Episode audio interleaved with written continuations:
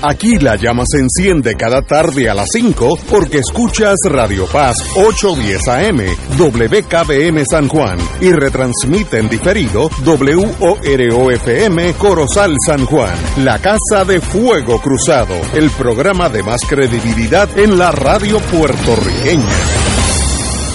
Esta emisora y sus anunciantes no se solidarizan necesariamente con las expresiones que escucharán en el siguiente programa.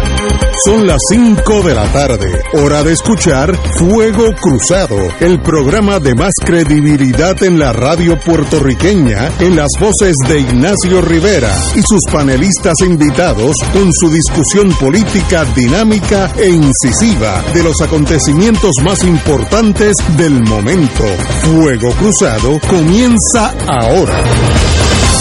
Muy buenas tardes amigos y amigas de Fuego Cruzado. Hoy es miércoles 9 de agosto. Ya le estamos dando golpes a agosto, así que vamos bien. Vamos bien. Eh, a mi izquierda y no en el sentido político, el compañero Richard. Muy buenas, Héctor. Muy buenas tardes, Ignacio, y al público que nos escucha. Y quiero aprovechar para darle un saludo a los amigos que están en el Museo de Arte de Aguadilla, que escuchan Fuego Cruzado todos los miércoles y hacen sus tertulias alrededor de las cosas que se conversan en este programa. Ay, qué bueno, eso me, me, alegro. Héctor Luis Acevedo me dice que está en un megatapón por la lluvia intensa, así que lo esperamos con mucha, con mucha alegría que ya se acerca a nosotros. Vamos a la historia, a veces hay que empezar el programa al revés. Y en el 1942, buen año, Mahatma Gandhi, y 50 otros hindúes fueron arrestados por pasar una moción en un congreso que ellos tenían interno, no, era el gobierno oficial de la India, donde solicitaron que los ingleses se retiraran de la India y por eso los metieron presos. Olvídate de la primera enmienda, libertad de decía este, los ingleses eran un poco más rudos en ese sentido y a veces las cosas funcionan al revés mientras más abusaban de Gandhi, más grande lo hacían. Eh, a veces la vida es al revés. Y, esta fue una de las primeras veces que los preso por haber solicitado que se fueran. No es que usó armas, ni eso, eso vino después. Eh, ahora que increíble como es la vida. Eh, en 1945, Estados Unidos tira la segunda bomba atómica, Fat Man, en Nagasaki, y destruyó la, dos terceras partes de la ciudad. Mató menos gente que en Hiroshima, pero con todo eso eran bombas de verdad. 60 o 70 mil personas murieron en el acto. Y en 1965, Singapur gana su independencia y de una, un territorio, una colonia británica pobre, eh, con mucha injusticia social, eh, desde el 65 al día de hoy es una de las naciones más progresistas, más industrializadas, más científicamente adelantadas del mundo. ¿Qué hicieron esa gente en, tan poco tiempo? Pues yo mandaría, si yo fuera gobernador de aquí, mando gente para allá, copiense de Singapur. ¿Qué hizo Singapur de ser de las colonias más pobres a de las naciones más avanzadas? En dos generaciones. Así que a veces en la vida hay que jalar el gatillo, compañero. Sabes que, eh, y esto es interesante, una de las cosas que Singapur en esa etapa eh, primera de redefinir su futuro y su gobierno, que obviamente no es un gobierno democrático a la usanza nuestra, ¿no? es otra cosa. es otra cosa. Eh, pero miraron lo que Puerto Rico hizo como parte de su modelo. Correcto, eso es verdad. Porque para el año 1957 al 59 la tasa de crecimiento de Puerto Rico era casi doble dígito. O sea, es una cosa espectacular que el mundo entero vino a ver ese, ese milagro de transición de Puerto Rico de una sociedad agrícola a una sociedad industrial. Porque había un plan de país aquí. Eh, en Singapur se hizo un plan de país y lo han cumplido al 100%, pero pusieron la educación en el primer puesto. Eso es correcto. La seguridad y, la salud en el segundo. Y de ahí en adelante el resto es historia. Todo el mundo tiene que hacer lo que tiene que hacer. Nadie puede tirar No. basura a la calle. No hay vago, No hay- no. Oye, ¿y por qué nosotros no podemos darle un tizazo, como dicen en el campo? Bueno, porque nosotros tenemos un sistema diferente, democrático, cultural, etcétera. Los, asiáticos son más, más disciplinados que nosotros. Bueno, es una buena. Mr. Lee, me acuerdo cuando yo estaba en General Electric, él era presidente, jefe de fomento, jefe de la Asamblea Nacional, era un, era un- cubría todas las bases. Ahora, toda la acción de él era para hacer de Singapur un país mejor. Correcto. Y entonces, mi- mira dónde está. Cuando tuvieron que enseñar este, ciencias, una colonia pues la dejan sin maestros. Él importó maestros del mundo entero, británicos, muchos de ellos, porque ya conocían a Singapur. Y, y brincó la educación de la nada a de lo mejor del mundo en 20, 30 años. Oye, no hay algo de copiarse. Yo me Pues, déjame, déjame darte otro ejemplo. Eh, Corea del Sur, en un momento dado, hace 10 años, tenía una economía en negativo 5. Wow. En negativo. Wow. Una de las acciones que hizo el gobierno es eliminar todas las empresas que perdían dinero. Todas. Porque un país, si quiere ser rico, no puede tener empresas que pierdan dinero. Eso, eso es algo interesante. Y lo otro que hicieron fue hacer mandatorio más horas lectivas en las escuelas Más educación. más educación. Cambiaron hasta un tanto el idioma, que era un poquito difícil de, de asimilar. Lo revisaron, hasta el idioma. De tal manera que fuera un país más competitivo porque se podía entender mejor internamente. Wow, interesante. Ahora que hay ejemplos de triunfos por ahí, así que no es imposible. ¿Y sabe cuánto subió? A más 7. Que es el De 11. menos 5 de menos más 5 más 7. 7 son 12%. Wow. Hoy, 1974, yo viví eso, yo estaba en Estados Unidos, viví esos años, eh, esa época de Richard Nixon, renuncia como presidente por el escándalo de Watergate, donde se demostró que él mandó a los plomeros, le decían los plomeros, a espiar en la eh, Dem- Democratic eh, National Committee. National Committee, Comité de Demócratas, eh, cuál era su estrategia. Él iba a ganar de todos modos, de esas cosas que los políticos no, no, no, no tienen parámetros lógicos, y no tienen al lado a alguien que diga, suave, sí, estamos ganando, déjalo quieto, pero Richard Nixon en ese sentido era un tigre y el tigre pues entró en una trampa que le costó la presidencia. Pero aquellos que vivimos esos años era imposible despegarse de la televisión a vistas aquellas donde uno vio cosas de los ex funcionarios de la CIA, ayudantes de Nixon, eh, entrando a oficinas secretas, utilizaron unos señores cubanos, Martínez fue uno de ellos, eh, que habían trabajado para la CIA en torno a Cuba, eh, los usaron también de los plomeros.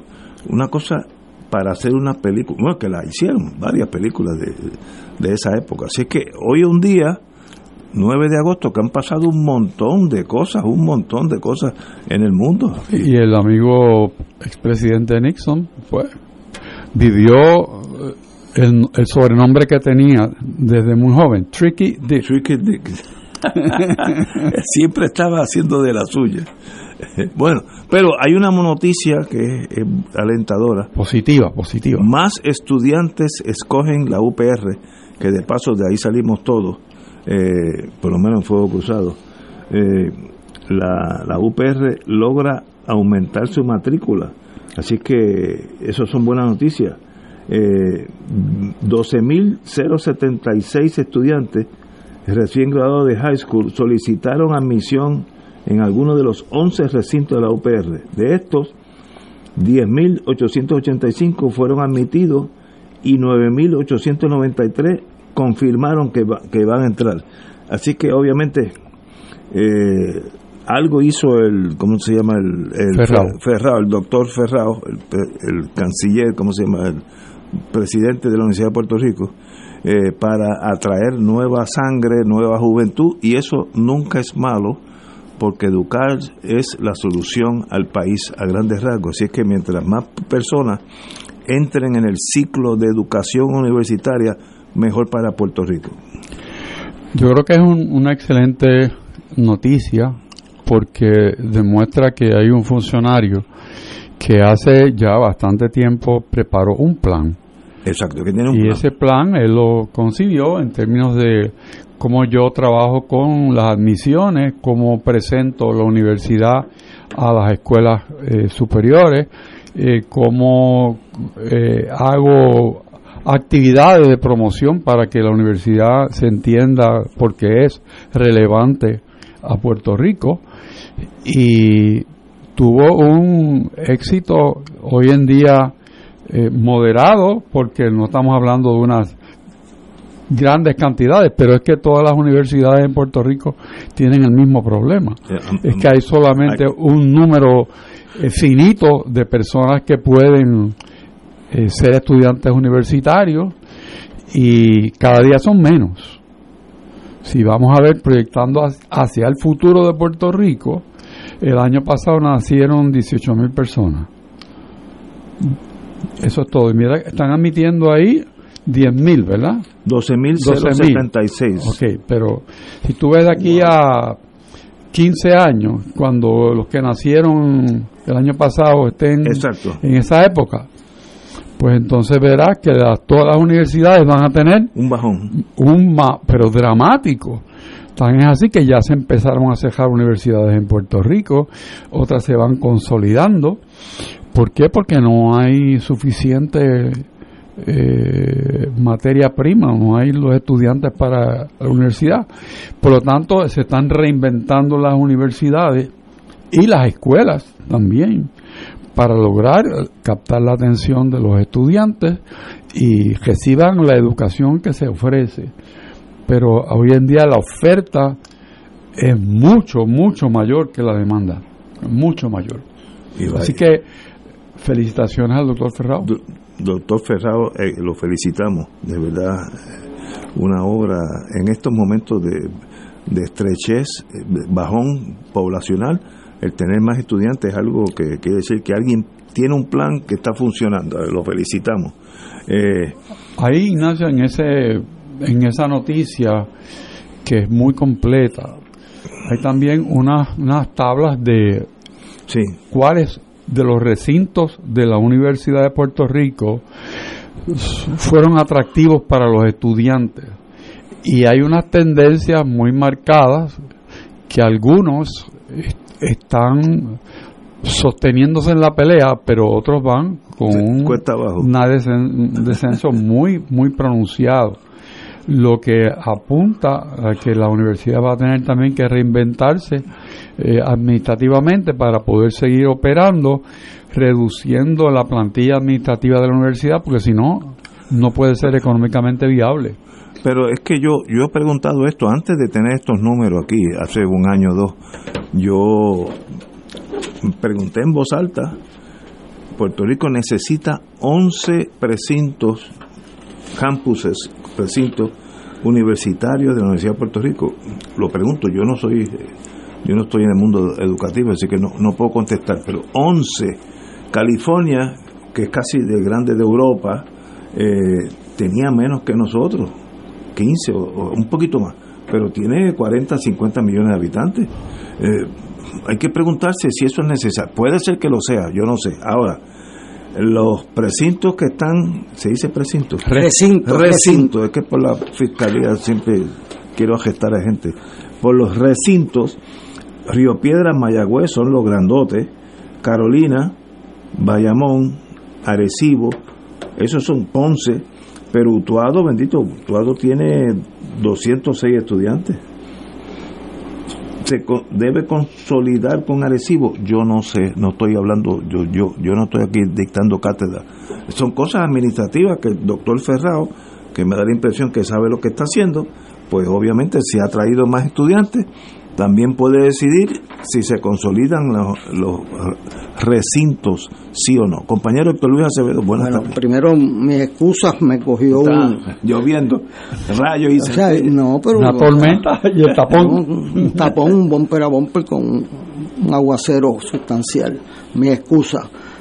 Este programa eh, que alude el amigo Ignacio tiene un origen diferente. Ese es un programa en el cual mi suegro trabajó, donde se quería eh, ubicar los primeros dos años de universidad en diferentes eh, lugares que venían a ser eh, Humacao, etcétera, Ponce, para que los segundos años de universidad vinieran a ser en los centros grandes de Río Piedra, Mayagüez, que eran los, los polos del sistema, por deformaciones políticas de ambos partidos políticos principales, los legisladores de distrito eh, entendían como un issue de campaña, si ya tenemos dos años, vamos para los cuatro, al bachillerato completo, y eso se volvió un, o sea, una situación mortal porque el que estuviera en contra de eso,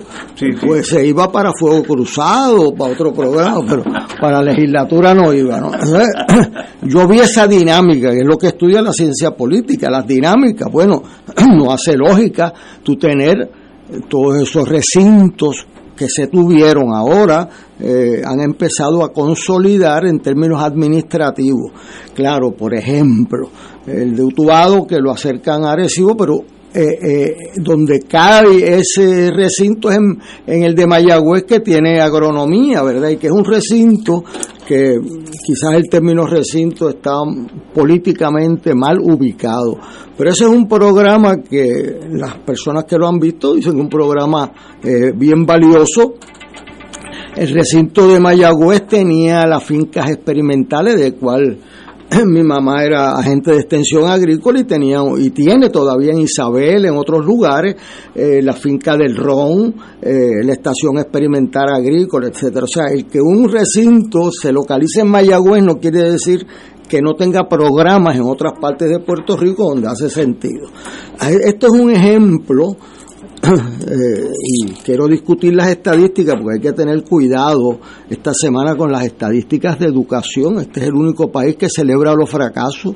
Eh, yo no conozco ningún otro país que hace una... con aplausos. Pero, o sea, estruendoso. Explícate que me perdí. Sí, sí, no, o sea, vamos con la universidad. Un momentito, la universidad hay que ver eh, cómo se producen esos números porque el año pasado hicieron un anuncio de que iban a dejar de contar en una manera prominente el examen del ah, College Board y que iban a irse por las notas de escuela superior. ¿Qué pasa? Que los estudios todos que se han hecho de comparación de las las notas de las escuelas frente a las destrezas que reflejan en los exámenes se saludan de lejos.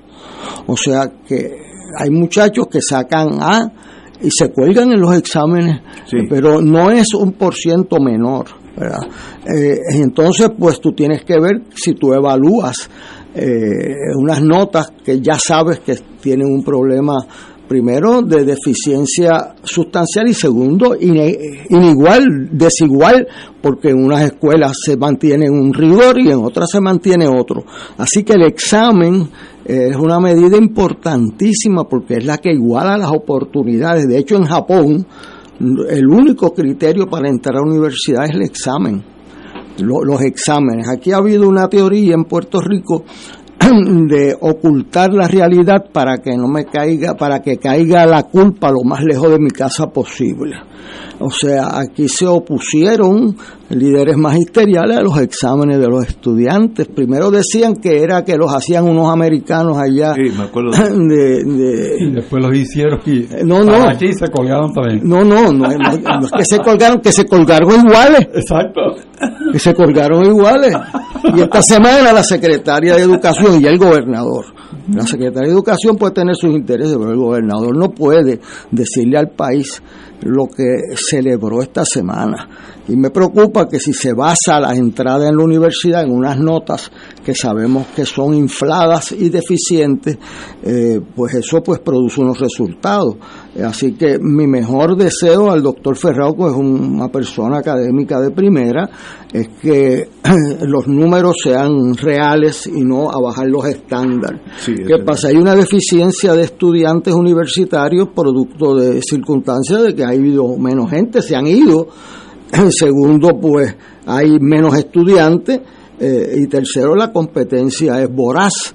Eh, y se, va a tornar más voraz porque hay menos universo y se montó un sistema en Puerto Rico de competencia estudiantil por los fondos federales, en gran parte porque las universidades privadas no sobreviven sin los fondos federales una semana, ni creo que el Estado tampoco sobrevive con la mitad de los estudiantes que tiene.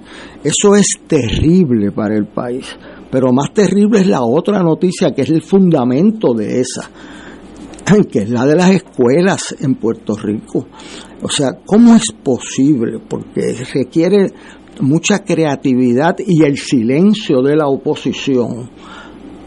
Que aquí se celebre que se cuelga más de la mitad de los estudiantes como un logro del país. O sea, si un coreano, si un alemán, eh, un francés se para allí ante el, ministro, ante el primer ministro o el presidente y le dice, mire, a mí me mandó aquí Ignacio Rivera para informarles el gran logro que se me ha colgado el 60% de mis estudiantes este año. Ustedes pueden escuchar eso, que voy a celebrar que este año en vez de colgarse el 67% se colgó el 66% y entonces, eh, ah, pues eso es un gran logro.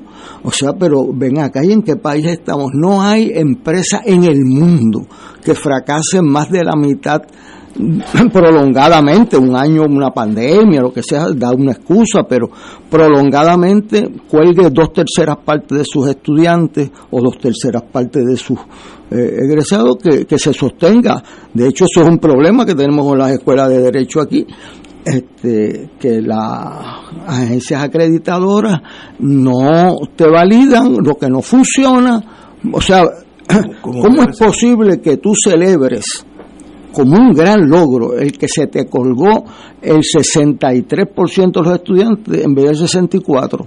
Pues el problema no es el 63 o el 64, el problema es que tú tienes el presupuesto más grande de Puerto Rico con la mitad de los estudiantes que tenía y se cuelgan igual. Entonces vinieron, y yo quiero advertir algo que para mí es central, vinieron con la teoría de que era que los exámenes lo preparaban los americanos.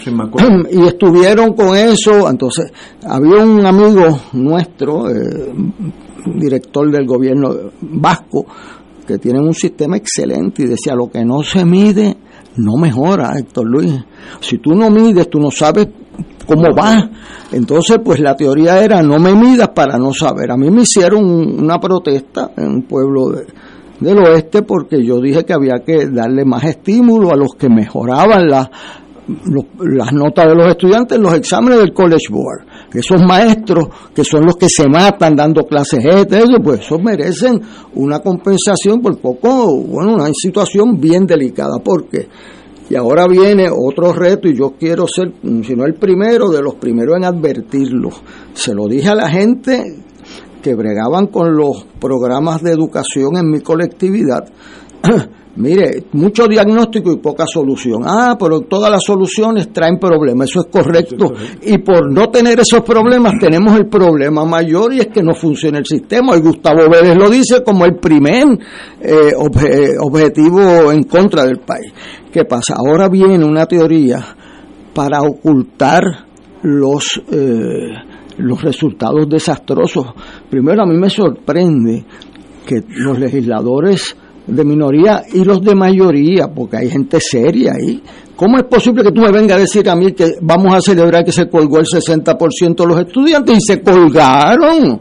Y entonces no vaya a haber una avenida para síguelo por ahí y no mires para el lado. ¿Qué pasa?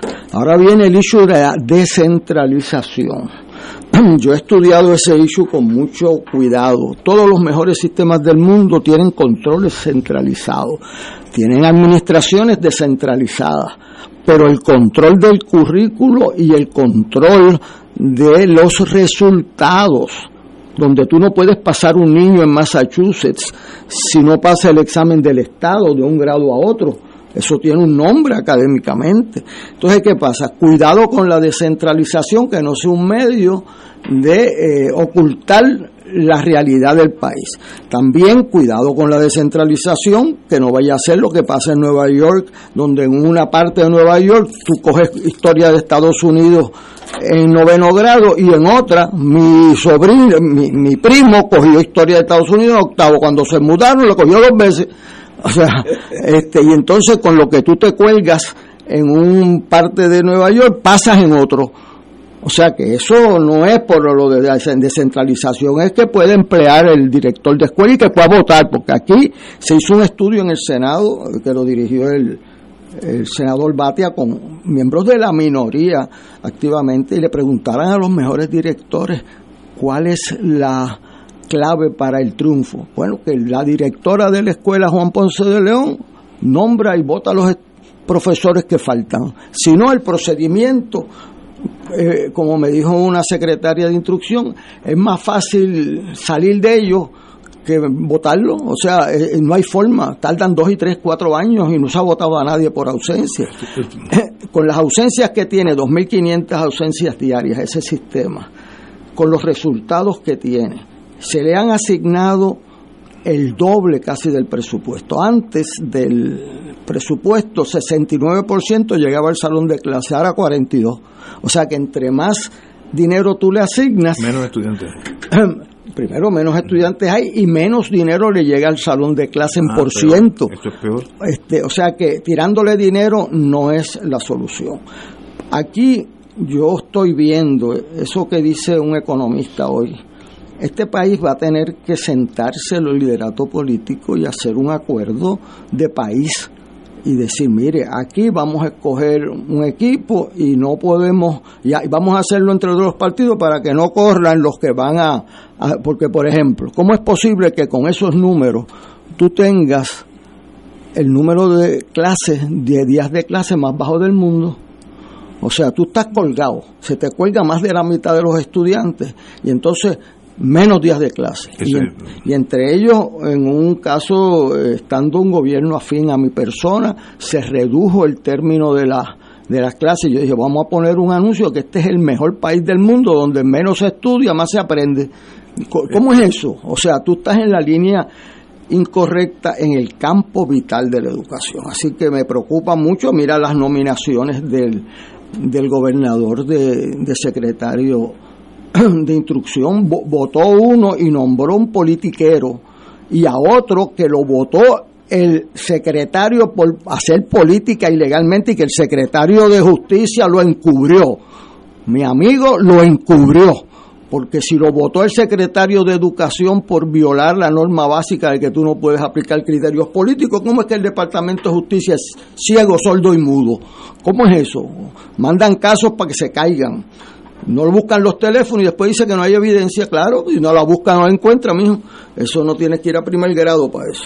Ahora, esto de la educación eh, se va a perder si no lo hacemos un esfuerzo en el mar de los números eh, y sabiendo todos que esto no está bien.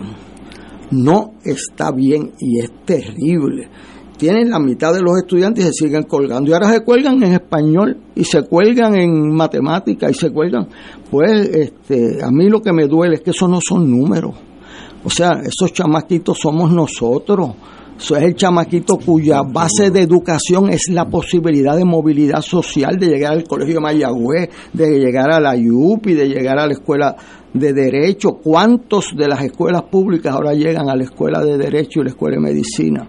Cuando yo estudiaba, casi la mitad veníamos de escuela pública. Eso ha bajado a menos de un 10%.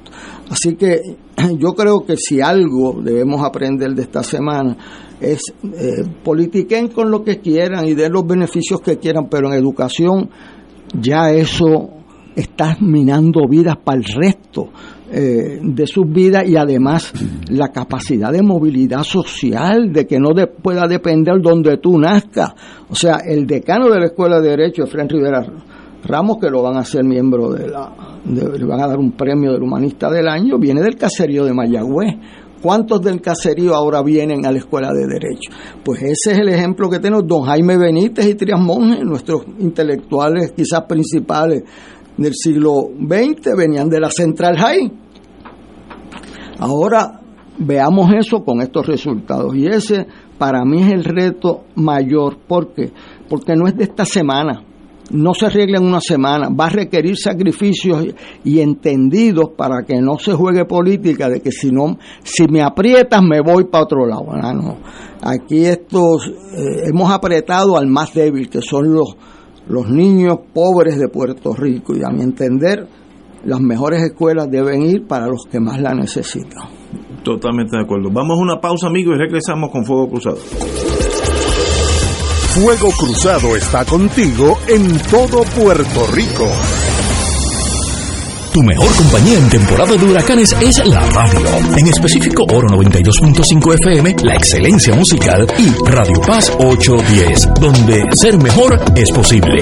Todo lo que quieres saber minuto a minuto, de manera seria y confiable, está aquí. Llevaremos tus mensajes de emergencia, avisos de cambios de turno en tu trabajo o cualquier información de importancia para facilitar tu vida. Solo llama al 787-751-1018 o 787-751-3 y tu familia de Oro 92.5 y Radio Paz 810 te apoya y resuelve.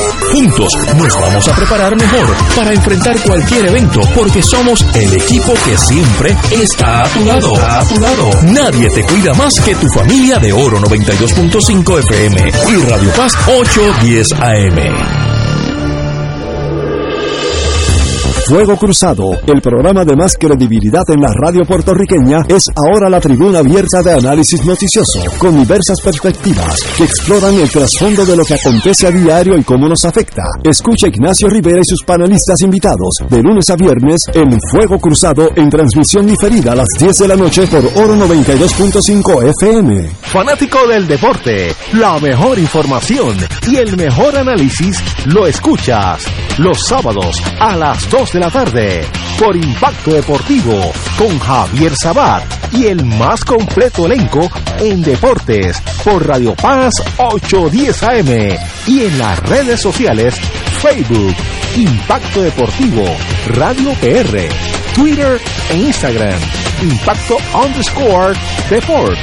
Juntos, impactando el deporte nacional. El Santuario Nacional de Nuestra Señora de la Providencia te invita a participar del Santo Rosario todos los martes a las 7 de la noche. Ven y acompáñanos a orar con María y a pedir su intercesión por las necesidades de la iglesia y el mundo. Te esperamos todos los martes a las 7 de la noche en el Santuario Nacional de Nuestra Señora de la Providencia en Cupey.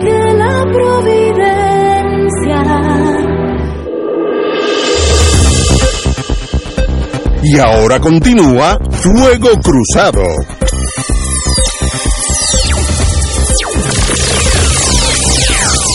Regresamos, compañero Rachel.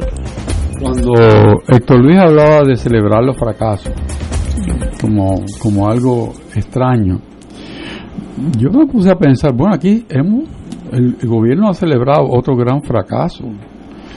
O sea, nosotros quebramos un monopolio y se, se, piensa que es una cosa extraordinaria, que es la Autoridad de Energía Eléctrica. Pero tenemos celebrando otro gran fracaso, es que nosotros pagamos por el consumo de, de agua, ¿verdad? Pero el proceso de fabricar el agua, porque el agua es un producto que se fabrica, se pierde el 60% de lo que se fabrica. Y eso es otro logro. Yo he escuchado eh, la, la, directora y, y el, el, gobierno decir, ah, no, ahora solo se pierde el 60%. O sea, que antes era más. Y nosotros pagamos por el 100%. El costo que nosotros pagamos, estamos pagando el 100% de la producción, pero se pierde el 60%. Eso requiere como un poquito de gimnasia mental para como asimilarlo. Pero para puntualizar lo que está diciendo Héctor Luis y viéndolo al nivel de, de comunidad y de cosas bien prácticas, hay estudiantes que están en cuarto grado de primaria que no saben ni leer ni escribir, pero están en cuarto grado. No saben leer y escribir. Pero hay unas entidades sin fines de lucro que luego de terminar el día escolar abren sus puertas y tienen personas que sin costo alguno para esos niños, sin costo alguno, las enseñan a leer. Y entonces el milagro que dicen los maestros de la escuela es, muchacho, ¿dónde tú aprendiste a leer si tú no sabías leer? O sea que no es, no es que el niño o niña no tenga la capacidad para aprender a leer en la escuela, es que en la escuela no le están enseñando a leer y escribir. Eso, eso es un dato bien espeluznante. Y la persona que produce, como llaman ellos, ese milagro, yo la conozco muy bien, es una maestra retirada de muchos años, que va al, al taller de Don Bosco en Aguadilla por la tarde y capacita esos niños que son de los más desventajados económicamente a que aprendan a leer y escribir. Y salen leyendo y escribiendo. También hace lo mismo para los adultos porque tenemos analfabetas funcionales que no saben leer y escribir y están graduados. Esos también van y aprenden. O sea, yo diría, qué dolor tan grande debe sentir un educador que ame su profesión cuando se escuchan estas cosas. Porque no son inventos ni de Héctor Luis ni mío. Son vivencias de una comunidad de un programa que sí está funcionando y lo hacen con las tripas. O sea, porque no hay, no hay paga para esos recursos ni nada que se parezca. Eso es por amor a la educación y el amor al prójimo. Puerto Rico, con la millonada, billonada de dinero que tiene, no puede hacer ni eso. Es una pregunta que, que duele. La contestación hace uno tragar fuerte. Porque entonces, si estamos aplicando mal el dinero, o lo estamos votando o se lo están robando. Una de las dos. Porque si no saben leer cantidad significativa de niñas y niños a cuarto grado, no hay esperanza. ¿Para cuándo lo van a dejar? En quinto, ¿qué van a hacer? Cuando ya el quinto siempre ha sido un grado más fuerte, que tiene más destreza, ¿qué van a hacer? Entonces salen las estadísticas que mencionaba Héctor Luis, que solamente se colgaron, ¿cuántos miles? Nueve mil. Los abogados que practicamos el derecho criminal estatal chocamos de vez en cuando, yo diría dos veces al año en promedio, con muchachos que se ven totalmente normales, como el hijo mío, o sea, no, no, no hay diferencia alguna, pero que son analfabetas. Ninguno escribe Ignacio con G, ninguno, ninguno. Es sonido, Ignacio, quiere decir que no han visto ningún escrito San Ignacio, nada, nada. Y entonces al momento de firmar, si hay un acuerdo con la fiscalía que ellos tienen que firmar, tú notas que se le hace difícil firmar su nombre. No estoy hablando de, la Iliada. Yo me acuerdo un muchacho fuertísimo, eh, muy, muy buen. Luego fue policía, pero que firmaba Aquino sin la U, A, Q, I, N, O. Y era grande. Pero, ¿por dónde pasó ese muchacho en el sistema educativo? ¿Qué, qué, qué proceso, como tú dices, de cuarto, quinto, sexto? Ninguna maestra dice, ven acá, aquí no ven acá. Ven. Rivera con R, tú sabes, ese tipo de cosas. y se demuestra un colapso y eso lleva a la criminalidad porque ese muchacho no tiene destreza de nada, no puede hacer nada.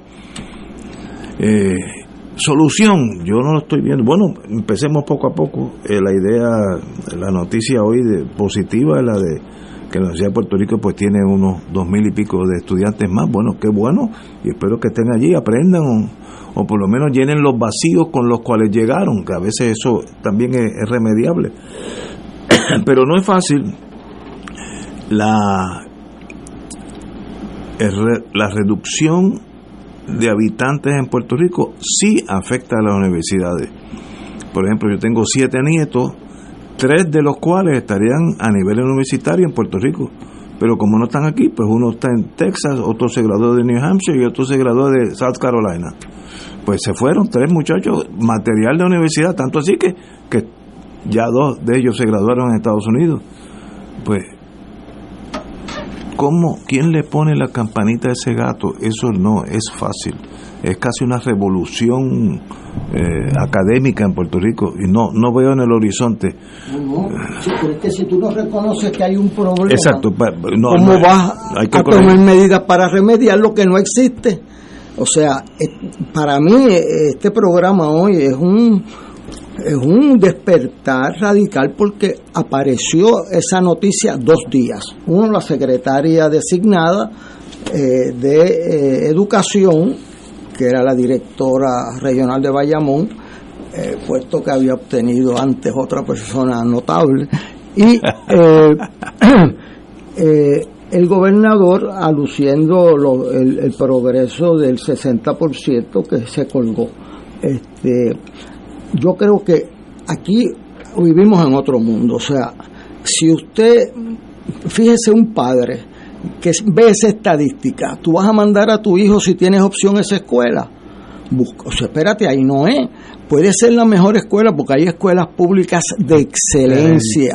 Yo la vi, eh, la escuela Pedreira, bueno, le hicimos 10 salones adicionales a la directora, eh, que era una, es una mujer excepcional, la escuela de los niños impedidos, eh, eh, que está en Puerto Nuevo, eso es excepcional la dirección escolar. El sistema está en contra de ella le metieron 20 querellas porque ella tiene que dejar a alguien a cargo de la escuela eh, eh, y entonces pues el convenio firmado no permitía eso. O sea que aquí, eh, en una escuela que yo jugaba baloncesto cuando tenía ya di- 20 años menos, pues eh, la grama estaba a tres pies de altura. Entonces yo le dije al maestro de educación física, chico, tú sabes, hazte algo, pues esto es una cosa que es deprimente. Pues cogió y organizó un grupo para cortar la grama y le formularon cargos eh, en educación en edificios públicos y qué sé yo, y nadie cortaba la grama. O sea, eh, eh, o sea que aquí el sistema ha perdido el control del sistema, pero los maestros buenos tienen que sentirse respaldados y respaldados monetariamente. Este, me dice Juan Agosto Alicea que él hizo una prueba en Comerío, que él tiene una fundación, y se dio cuenta que para conseguir un material escolar necesitaba 13 firmas. Y yo le dije, chico, no puede ser. Y me dijo, eso decía yo que no podía ser.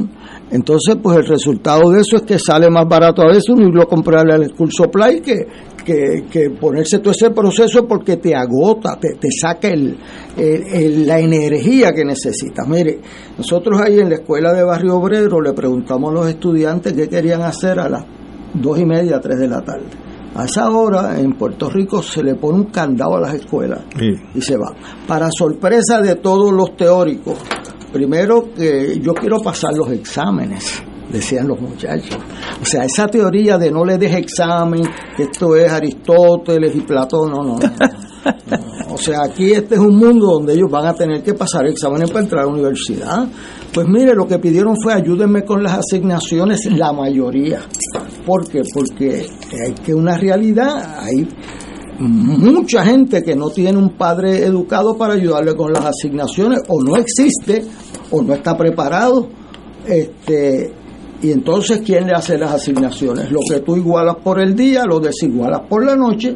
Entonces si esos muchachos que hacen los padres de escuela de las escuelas privadas le pagan a profesores para que les ayuden a hacerle las asignaciones, que cuando el muchacho venga a la casa en Dáscalo hay un programa para eso y en otras eh, escuelas. O sea, eh, la fórmula no es, requiere mucho trabajo, inversión estratégica de recursos y vamos a tener que enfrentar, eh, eso me lo dijo a mí Hernández Colón antes de fallecer, me dijo, muchas veces me encuentro que los líderes más progresistas son los más conservadores en educación. No quieren tocar porque afectan a alguien.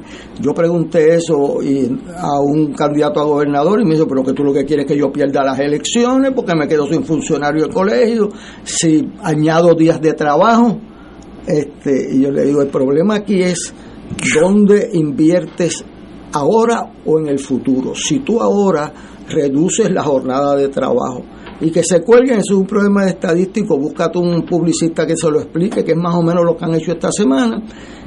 Pues el resultado es que cuando llegue a la hora de la verdad, la mitad de los estudiantes de escuela superior no terminan escuela superior. Y de esa mitad, la mitad que entra a universidad no termina universidad. Esos son los mejores. Así que eh, eh, esto es un problema eh, que no admite contestaciones fáciles, que tú tienes que ver cómo diversificas el mensaje para aquellos de excelencia que están disponibles a ganarse la, la, gloria en la vida de otros, estén ahí. Eh, con una paga moderada nadie se va a hacer rico de maestro de escuela, pero que sea, que, que sea motivadora para que se fajen el problema es que si el sistema ellos lo ven como que no penaliza al que falta y castiga al que viene y pone de sus recursos, pues eh, ¿para qué fajarse? ¿Para qué Y esa pregunta es inadmisible. Así que yo me siento verdaderamente engañado esta semana con una celebración del fracaso educativo de Puerto Rico. O sea, eso es un... O sea, ¿cómo es que dicen los amigos de Ignacio? Adin eh, insult to injury, ¿eh? para allá, aprendido inglés a todo lo que da aquí, eh, echarle sal a una herida. O sea, si tú te quedas calladito porque te colgaste de un examen, que es lo que hace cualquier muchacho en Puerto Rico, este, pues estos no, estos publican que hemos, fíjate, en vez de sacar F menos, sacamos F, mm, o sea, 60 por 40%. Si usted tiene un hijo y le viene con un examen de 40% F y el año que viene viene, no papi, este aumenté a 41 F. Y vamos a hacer una fiesta entonces porque ha aumentado. Eso es lo que hicimos esta semana. Y entonces con el silencio de todo el mundo. Este es el único programa que yo he escuchado dedicado al, a la indignación que eso tiene que causarle a los padres, porque ¿cuál es el resultado? Que sin poder a veces mandan los muchachos a la escuela privada, a la escuela de la iglesia, por lo menos no tengo problema de disciplina, qué sé yo, aunque no sean las mejores, porque con el aumento de las escuelas privadas ha bajado también, o sea, se, se democratizan los, los números, pero esa era la primera responsabilidad del país, la que fundamentó el cambio en Puerto Rico. O sea, aquí las cosas no ocurrieron por una varita mágica, ocurrieron porque en esas escuelas se mataban los maestros y se mataban los estudiantes y los padres de los estudiantes y transformó de dónde salieron los médicos, los abogados, los ingenieros de este país, una revolución de la educación. Entonces, hemos, con las mismas manos que construimos, hemos estado destruyendo y no es destruyendo un número, eso no es una estadística, esas son vidas que luego son clientes de Ignacio. Exacto. Este, porque el patrón que hizo Dora Nevares, del delincuente de Puerto Rico, está bien claro, un muchacho eh, varón en su inmensa mayoría, un 90%, dejó la escuela, tiene algún problema en la familia, su papá no está, su, su abuelo, o sea, hay un, un patrón que se dibuja. Y yo cuando fui por primera vez, que yo era bastante joven, al presidio de Puerto Rico, allí aquello parecía una escuela superior preparándose para un field day. Yo, o sea, era un muchacho de 20 años, 18 años, o sea, parecía una escuela, o sea, y, yo decía, Dios mío, estas vidas, y de aquí el resultado no es normalmente positivo. Claro, mi mamá daba clase allí en el presidio de costura, y me dice que nunca se le desapareció un alfiler. O sea que hay esperanza, ah, pero hay que, hay que jugársela ahí eh, una vida comprometida. Yo, bueno, todos sabemos hace unos años que las Naciones Unidas indicaron que Finlandia tenía el mejor sistema de enseñanza pública del mundo, el número uno. Yo pensé era Suecia, no, pues fue Finlandia. Y los empleados públicos mejor pagados son los maestros. Es un sistema casi a la inversa nuestra. Pues eh, eso, ahí hay una lección. Si tú pagas bien alto, tú vas a tener los mejores maestros del mundo en Finlandia. Eh, si no le pagas nada, pues eso buscan otra cosa, otro empleo y te, te vas quedando con un, con un núcleo de personas que no son los mejores para el país. ¿Se podemos copiarnos algo de Finlandia? Estoy pensando en voz alta. Como dije, yo no soy experto en educación, pero si yo fuera gobernador, yo mando a alguien allá, mira, búscate qué se puede hacer, no sé, eh, si la cuestión es tecnológica. Ahora, no hay duda que los mejores maestros del mundo en el sistema público es Finlandia y tienen las mejores escuelas del mundo según las Naciones Unidas. Pues puede haber ahí un, algo que aprender nosotros. Eh, yo sé que algunas maestras dedicadas traen algunos eh, implementos de trabajo de, de su bolsillo, tiza, borradores. He oído, yo, yo no conozco personalmente, pero he oído de eso. Pues esa gente son de primera clase. Ahora, si los maltratamos, pues un día se va. Ignacio, llega al punto en que para hacer copia porque a veces hay libros, entonces hay libros de trabajo. Sí. Llegan unos libros, pero no libros de trabajo. Entonces, los maestros de su bolsillo fotocopian algunos y se los dan a los ah, estudiantes de su bolsillo. Hay otra cosa interesante que uno por lo que conversa en este programa, pues hace preguntas dentro de personas que han sido maestros en distintas épocas, ¿no? Y me estaba conversando una persona que el hecho de que los maestros estén ausentes y que no, no haya ninguna ningún tipo de, de resultado adverso por ese ausentismo, porque tienen días que pueden usar. Pues anteriormente la política era otra, que los que no utilizaban esos días se los pagaban. O sea, un, ¿por qué? Porque el, el, caos que representa tener un maestro ausente, que tú realmente no tienes un sustituto, lo que tienes que buscar ahora mismo es alguien que se para allí, que los muchachos no se vayan. Custodio. Pero, un custodio, pero no es un maestro. O sea, que tener el maestro allí todo el tiempo es un, un seguro de que hay educación. Si tú lo incentivas para que no falte, para que haga un esfuerzo por estar presente, pues tiene el maestro cuando lo necesita. Ese, ese es un pensamiento bien interesante. ¿Dónde nos apeamos de esa guagua? No sé. El otro es que, junto con el anuncio de, de la fiesta que menciona Héctor Luis, de que solamente se colgaron 60%, pues también... La ceremonia de triunfo. Un, aviso de que ahora los, los niños que van a la escuela van a tener una tarjeta y con esa tarjeta van a ponchar su asistencia, de tal manera que la escuela sepa que los niños están en el salón. Ay, bendito. Eso como una medida para rastrear si van o no los niños a la escuela. Sí. Ok.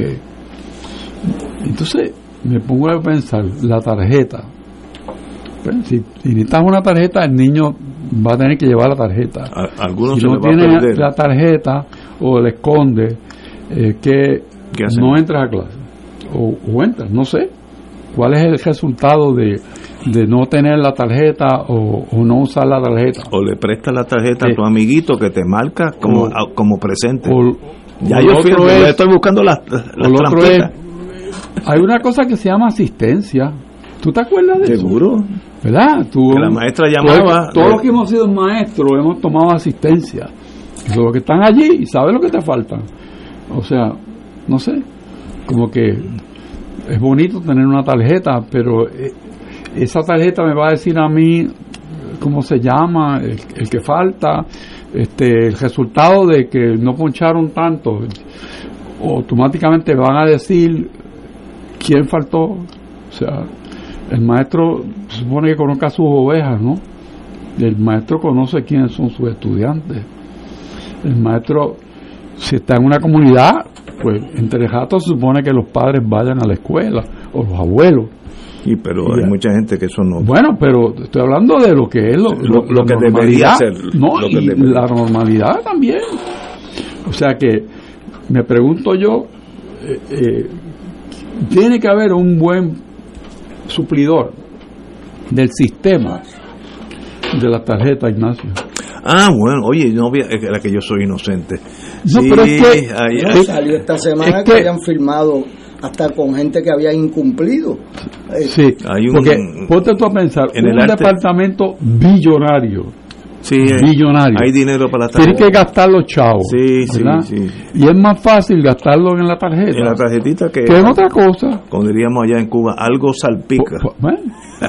Así que yo- estoy seguro que no va a pasar mucho tiempo que esa subasta, si es que la hay, eh, va a estar impugnada. Pero mira, ¿Quién, ¿Quién vende la tarjeta? ¿Tú quieres- exacto. ¿tú La- quieres saber bajo, había que vender la tarjeta? Bajo el concepto de tumbología, podemos examinar varias personas que ya deben estar en línea. O sea, debe ser eh, tarjeta LLC. Tarjeta, eh, sí.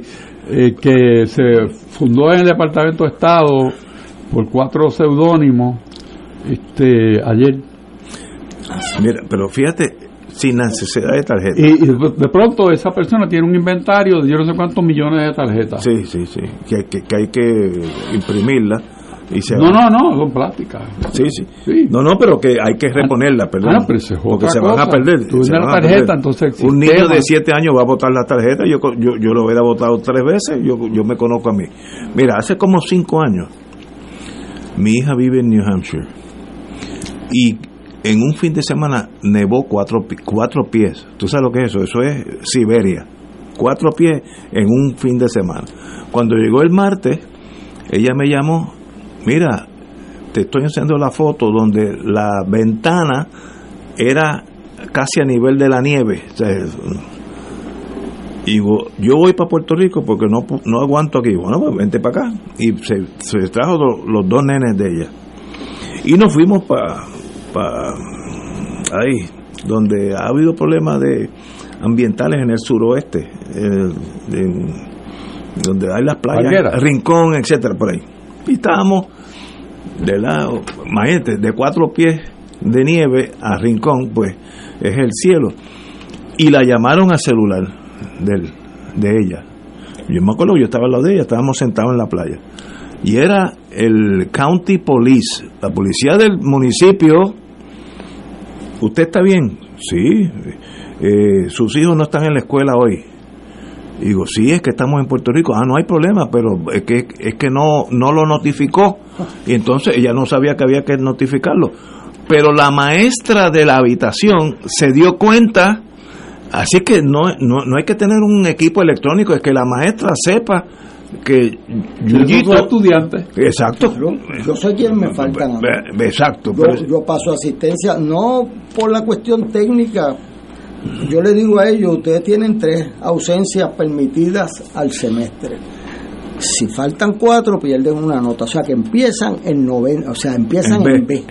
Este, y cuando le digo, faltaste uno, lo llamo. En Japón, mi hijo fue maestro tres años. Y entonces, allí, a la media hora, eso que está pasa allá en New Hampshire, pasa en Japón. La escuela tiene que informarle a la policía quiénes son los ausentes. Y ellos van a la casa, como hacía María Libertad Gómez en Utuado.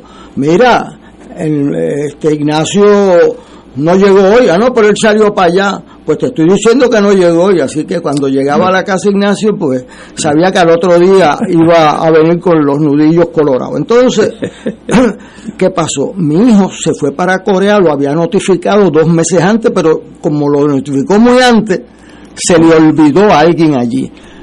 Y se fue para Corea, estaba con permiso y todo. Cuando volvió el lunes encontró rota la puerta.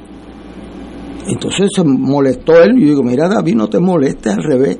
Aquí en Puerto Rico, si tú faltas un maestro, qué sé yo, nadie lo llamó y se dan cuenta cuando se murió este por el olor de los vecinos. Allí la policía Pensó ellos que había notificaron pasado. que había un maestro ausente Y pensó que y la policía fue allí a tocar no abrió y, y no abrió y entonces fuera que les hubiese pasado algo y darle las gracias, estaban buscando eso demuestra que el sistema está funciona, funcionando. ¿Ve? fu- tendrá Pero ¿y sus errores, pero hay un sentido de responsabilidad colectiva con esto. Mire, yo fui allí a una estación del tren. En las escuelas en Japón los estudiantes no pueden llevar carros hasta los 21 años.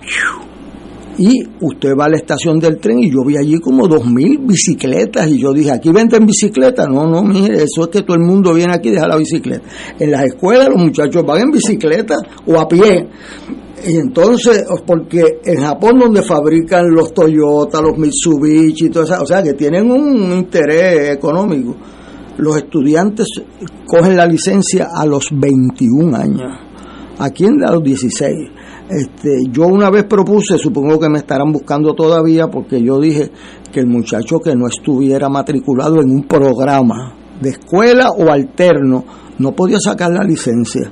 Y decía, tú no vas a durar vivo un mes, me dijeron, este, pero tú tienes que tener consecuencias. O sea, no puede ser que aquí no pase nada, este, y eso, eh, el reflejo acumulativo que es el que señala hoy Gustavo Vélez con buen tino, de que eso lo que atrae es problemas, pues el resultado de eso es acumulativo, porque ese 60% multiplícalo por 10 años y mira a ver dónde están. Y ese es el resultado De lo que tenemos. De lo que tenemos. Sí. Oye, pero no hay forma de mejorar ese sistema. Sí. Porque yo desde que desde que yo era empezaba a caminar, estoy oyendo las mismas quejas, no, como que no hay no hay alguien que diga, pues para el año que viene la meta es tal y el otro año va a ser tal. Bueno, eso se hizo en Puerto Sí, Rico. seguro que sí. Claro que sí. No, no, pero ahora, ahora. Ah, bueno, ah, ahora 10, no. 15 años. Ahora yo entiendo que para lograr eso, por el liderato y el poco interés que veo del liderato político, vamos a necesitar un acuerdo fuera del partido político en el poder que se extienda por dos. 10 años, porque si no el resultado neto, que yo le puedo decir del realpolitik, es que los políticos pensaban, ah, y ahí están mis funcionarios de colegio, si yo alargo el año escolar, me pierdo. Si yo alargo los periodos, pierdo. Si yo mantengo las escuelas abiertas por la tarde, porque nosotros somos un país extraordinario, tenemos las bibliotecas abiertas cuando no se pueden usar, que es cuando están dando clases, y cerradas cuando se necesitan. Igual, igual el museo. Señores, tenemos que ir a una pausa. Son las 18 horas, aquellos que son militares como Héctor Luis Acevedo. 18 horas, que en español son las 6 de la tarde. Vamos a una pausa. Fuego Cruzado está contigo en todo Puerto Rico.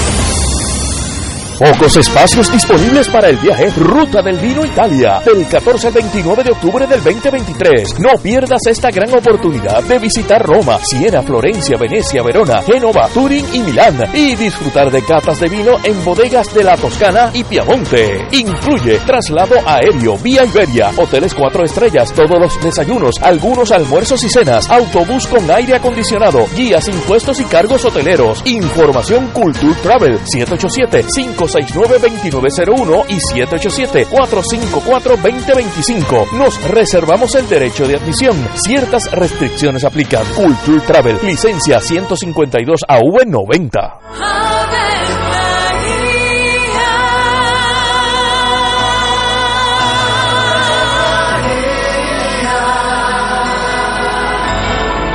El ángel del Señor anunció a María.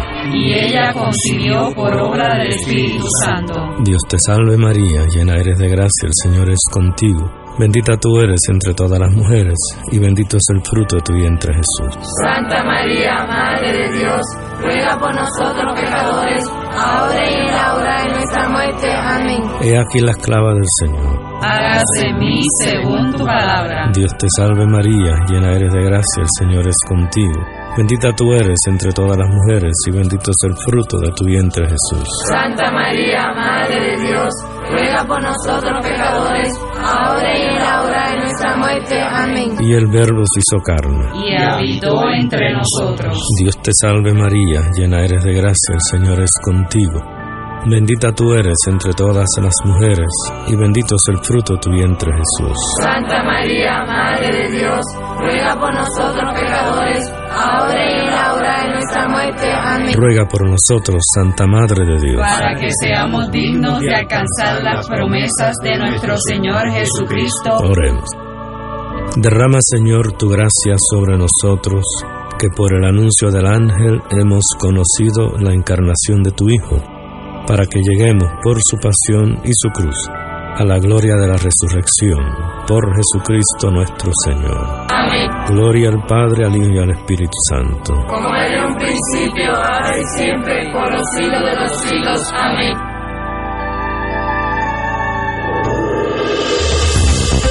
Aquí la llama se enciende cada tarde a las 5 porque escuchas Radio Paz 810 AM, WKBM San Juan y retransmite en diferido WOROFM Corozal San Juan, la Casa de Fuego Cruzado, el programa de más credibilidad en la radio puertorriqueña.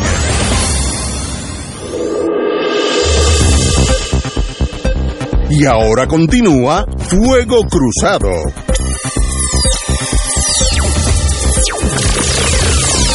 Lo próximo es un segmento pagado. Amigos y amigas, tenemos con nosotros el amigo José Santa de Sun Energy Authority. Muy buenas tardes, José. Muy buenas tardes, muy buenas tardes familia. Estamos más que contentos en esta tarde de estar aquí presentes. Muy buena. En medio de esta incertidumbre del costo de la electricidad, eh, si hay aumento, si no lo hay, ¿qué podemos hacer nosotros si algo?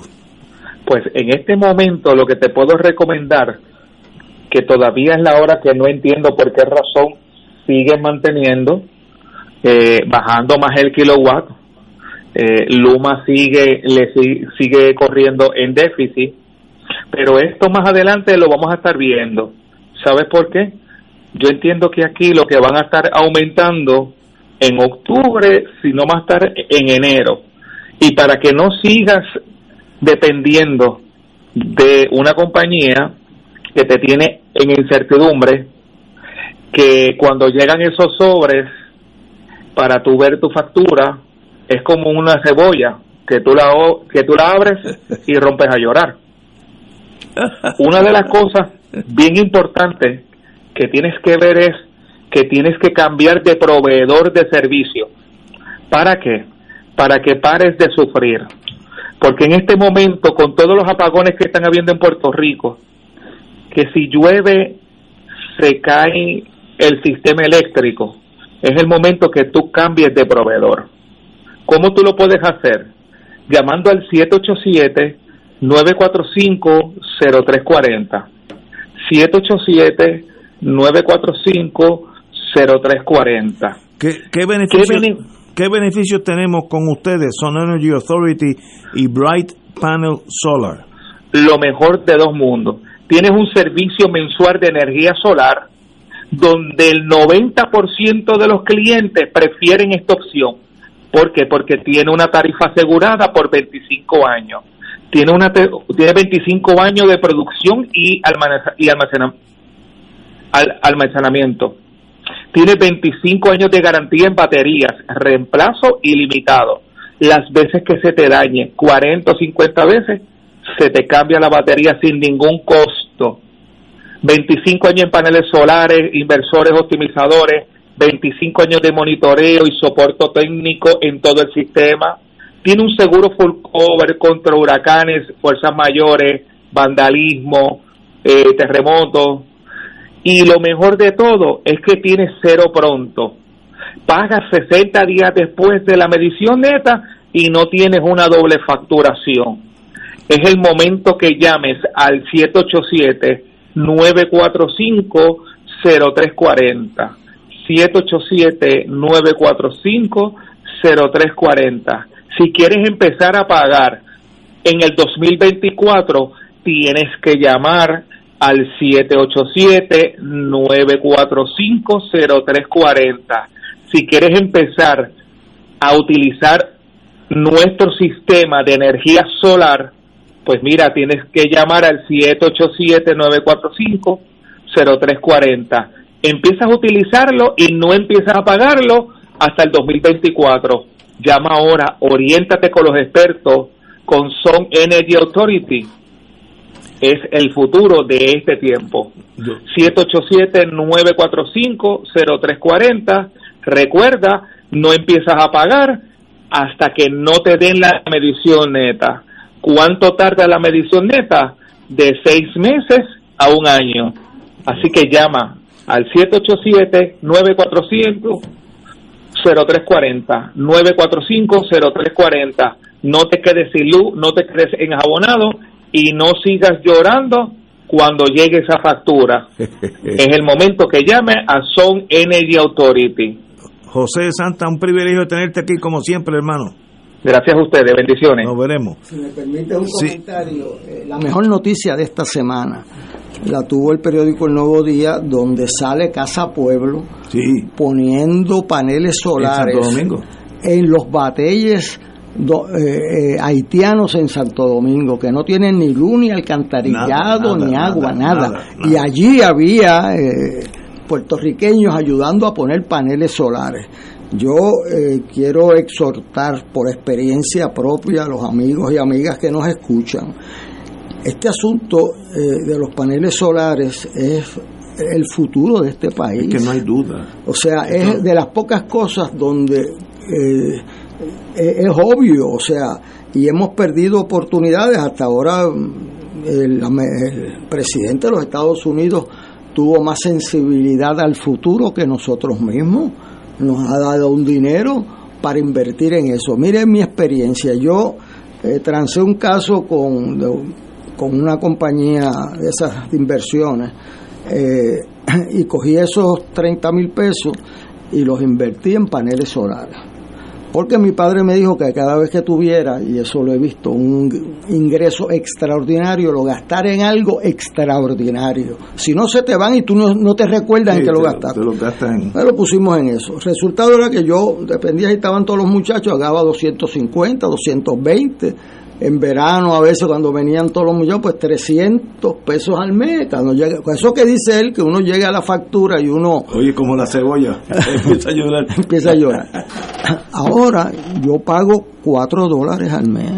Yo me entero que se va la luz por una máquina que tiene un vecino mío de gas Que, que prende. que, pero que hace un ruido bueno, o sea, eh, ¿y cuánto gasta ese médico en, en- gas al mes? Tiene que ser miles de dólares, porque eso está prendido y una cosa, yo no me entero porque el panel solar, este, ahora me acaba de llegar antes de ayer una carta que dice que como ya acumule 78 pesos en medida neta esa, que es lo que tú le vendes a energía eléctrica, eh, y como estoy pagando cuatro pesos al mes, este, hay una disposición para 25% del dinero mío que se pase a pagar la luz de, educación.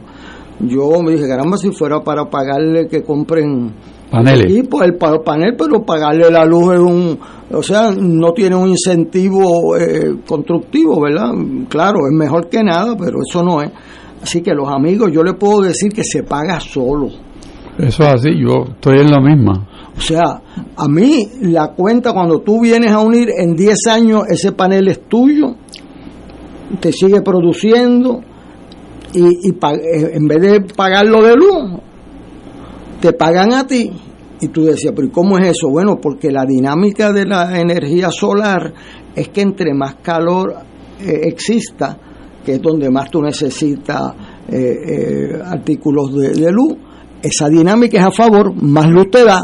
Ah, Todos los otros sistemas tú gastas más energía pagando en, en diésel, en gas, o sea que, que, que a más calor, más gasto tuyo. Y aquí Al revés. es al revés, y esa dinámica es crucial para entender el Puerto Rico del futuro y ver cómo nos colocamos en la onda. Yo mm, le exigiría a todos los candidatos a alcaldes, a los candidatos a gobernador, mira, dígame cuál es el plan. ¿Cuál es el plan? Porque eso no se hace solo. Entonces, duele decir que, oye, ¿por qué aquí nadie lo propuso colectivamente y viene el gobierno de Estados Unidos para decir, mire, de los chavitos estos van 450 millones para ayudar a la gente pobre, que son los... eh, o sea, Eh, entonces, ese asunto de que tú no le vas a cobrar en la luz a más nadie en, algún tipo de vivienda, las Naciones Unidas han dicho que lo que te es gratis, tú a veces no lo economizas. O sea, eh, que esa, aquí hubo una vez una persona que yo respeto mucho que propuso agua gratis para Puerto Rico y específicamente estudiaron que eso era un error porque la gente gastaba más. Este, que tú tienes que tener, aunque no sea exacto, algún alguna medición, claro, con el nivel ese que tiene Héctor Richard, de que tú eh, el 60% del agua no la cobra, o sea... ¿La eh, cobra? No, no, o sea, no es que no la cobre, que se la cobra al que no es. Correcto. Al que no la consumió. O sea, usted que me está escuchando y usted paga agua, pues yo quiero decirle que la mitad de lo que usted paga en total es porque alguien no la pagó, ¿sabe? Y se la tumbó por ahí. Y entonces, pues como usted le llega a eso y usted lo paga, pero eso no fue lo que usted consumió, porque la autoridad tiene que cuadrar su factura y si se robaron 40, 50% del agua, a alguien se la van a cobrar. Y usted sabe a quién se la van a cobrar, el que paga. Porque el que no paga o el que se la tumba, pues eso no. Y eso, eh, digo, cuando uno ve esos números y los comparativos de otros sistemas, eh, y lo que cuesta la luz en Puerto Rico para una familia promedio y para una empresa, este, pues eh, es un ámbito en que nosotros tenemos un recurso gratis, gratis, que es el sol. Y entonces, ¿cómo habilitar el camino para que eso llegue a las familias y a las empresas? Yo se lo dije a un líder de la eh, de los detallistas, mira, vamos a poner un sistema que le motive a los, a los detallistas y a los negocios pequeños a que hay un tipo, porque se paga sola el agua, el, la luz se le paga sola al, em, al, al negocio, porque le sale muchísimo más barata y es una inversión de futuro. Este, pero quizás es por la edad o porque me estoy juntando aquí con, los compañeros, se me han pegado a decir cosas que estoy, eh, o sea, como si se me fuera a acabar el tiempo. Y yo decía, pero si es que esto es obvio, ¿por qué nosotros no hacemos una inversión en eso? Ay, bendito, le dimos 24 mil pesos a los maestros en vez de haberlos invertido en eso. ¿A quién se le ocurre ponerle paneles? Este, a la larga es una buena inversión. Una gran inversión. Una gran inversión. Porque se la dejas a la familia también. Y es para siempre y es tuyo. Este, o sea que hay caminos, pero hay que darle. O sea, lo primero que se le viene a la cabeza a uno no puede ser. Y lo segundo es que hay una impresión que lo que produce votos en Puerto Rico son las medidas de transferencia. No me cobres esto, regálame esto, y esa situación puede ser en una emergencia lo que proceda, y yo lo hice, pero a la larga no, tú tienes que tener una inversión en infraestructura. Ahora, si nosotros eh, examináramos con detenimiento lo que es la política pública sobre la construcción de hogares, y en esa política pública se definen cuáles son los objetivos que existen como sociedad para la construcción de los hogares. Si incluyeras la necesidad que toda nueva construcción tenga paneles solares, yo estoy seguro que hay programas para eso. Y que no estamos inventando nada, porque hay comunidades en Estados Unidos y otras partes del mundo, en España, en Alemania, que la construcción nueva requiere paneles solares. Así es, en, Austin, Texas, mi hijo compró una casa. entonces, era mandatorio los paneles. Entonces, nosotros que tenemos. que produce petróleo. Que tenemos el recurso que es el sol. Sí, que eso aquí, muchacho. Y Alemania, que lo que no tiene es sol. Mire qué diferencia tan grande entre una sociedad, vamos a llamarle, eh, organizada y pensante a la nuestra porque el recurso ellos lo ven porque el problema energético que tiene Europa es terrible y con Ucrania peor, porque dependen del el gas. Pues rápidamente se mueven a solar. Y al viento, en Alemania. Y al viento. Pero llevan, llevan ya tiempo en eso. Entonces nosotros pues, pues estamos buscando cómo no hacer la cosa. ¿No sería prudente también si hubiese una política sobre transportación?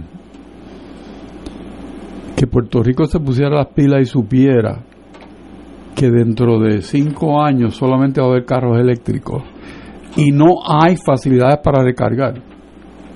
Eh, bueno, eso será aquí un caos, me imagino. Eso era Bueno, pero, el Ya- ya eh, pero Ignacio, el caos es porque somos tal cosa, ¿no? porque no, no planificamos. O sea, porque eso, sa- aquí estuvo Jovet en este programa, Javier Rúa Joven. Javier Jurúa Jovet, Sí. y dijo, mira, tanto que habla Luma de ingresos, mira, si Luma se pone las pilas y monta un negocio De vender. para recargar los carros, Oye, que bueno. cobran mucho más caro la electricidad de recargar que ninguna otra, pues tendría una fuente de ingresos. Buena idea.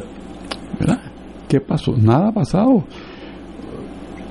Y en Puerto Rico, pues hay un inventario de automóviles eléctricos. Pero si vives en un edificio no lo puedes tener porque no tienes dónde recargarlo, a menos que no vayas a una superestación que hay muy, pero que muy pocas. Y entonces, ¿qué nos pasa? Tú vas a cualquier otra ciudad en Estados Unidos y tú ves en el parking hay unidades para recargar. Sí, sí, eso es correcto. Tú le montas tu tarjeta de crédito y cargas. Y aquí no hay. ¿Tú crees que eso hay que ir a algún sitio? ¿Hay que ir a MIT para pensar eso? Buscando negocios nuevos. Alguien no se pone las pilas y pone un negocio de Viene recarga. por el medio del plato. Por eso. O sea, Porque eh, aquí no se van a fabricar automóviles en 5 o 10 años que no sean eléctricos. Pues, pues que está dicho, ya no va a haber más un sunset, ya está puesta. No, no va a haber carros producidos a partir de 5 años con motores de gasolina, ni diésel. Cuando los carros se queden sin electricidad en las calles de aquí, entonces habrá una crisis Una crisis y vendrá, y Bueno, vendrá- y entonces- vendrá FEMA y nos ayudará. Esa Por- es la mentalidad. mira, no- mira, nosotros no. ¿Por qué las grúas no pueden tener un sistema de recargo de para lo que se queden? Exacto. Ya que está allí, Por eso. buena idea. Sigue buscando. Es una buena no, idea. no tienes que ir a ningún sitio. Usa la cabeza que Dios te dio. ¿Qué es lo obvio? Lo obvio es que algo que te mira a ti y tú no lo ves. Es tan obvio que no lo ¿Ah? ve. ¿Eh? Está al frente tuyo, pero tú no lo ves. No lo ves. Después viene uno de afuera, como ha pasado aquí tantas veces. Ah, pero ese vino aquí y se quedó con esto. Sí, pero eso estaba aquí. Y tú no hiciste nada. Ah, no, porque yo, ¿por qué voy a hacer yo eso? Bueno, porque viene uno de afuera y lo hace y tú te quedaste sin negocio. O sea, tan sencillo como eso. Esa es la historia nuestra. De los años 60 para acá, el puertorriqueño a menos y menos adaptándose a lo que son los cambios y los que vienen de afuera llenan los espacios. Eso es así. Y después nos quejamos. A veces para bien y a veces yo Pues, me recuerdo sí, cuando había bien. una cuando había una resistencia local bien fuerte a ponerle la fecha a la leche en Puerto Rico. Claro. Sí, me acuerdo, me acuerdo de eso. Porque yo tengo un amigo que, bueno, estaba en el ejército conmigo, que trabajaba en, en, una in- en la industria lechera, él ganaba doscientos y pico de mil pesos, y yo como maestro de escuela ganaba 35. Este, y él trabajaba, era mi sargento, y yo me decía, mire, hay una, ¿por qué? Porque se va a perder leche. Pero la salud del país, pues, pues mira, me da dolor decirlo, pero no fue una reglamentación local. No había Pero, poder. pero aquí fíjate, para- esa es una, Vino una federal, pap, una industria que Puerto Rico se puso a las pilas. Y cuando Puerto Rico pudo certificar su leche para vender a las unidades militares y a los aviones, fue otra industria. Sí, sí. Ah, y es la industria que más produce en la agricultura, la leche. Y la más como- complicada, pero no, eso es otro programa. Eso hace como 10 años que yo empecé a ver leche de aquí en el PX, como 10 años, 10, 15 años.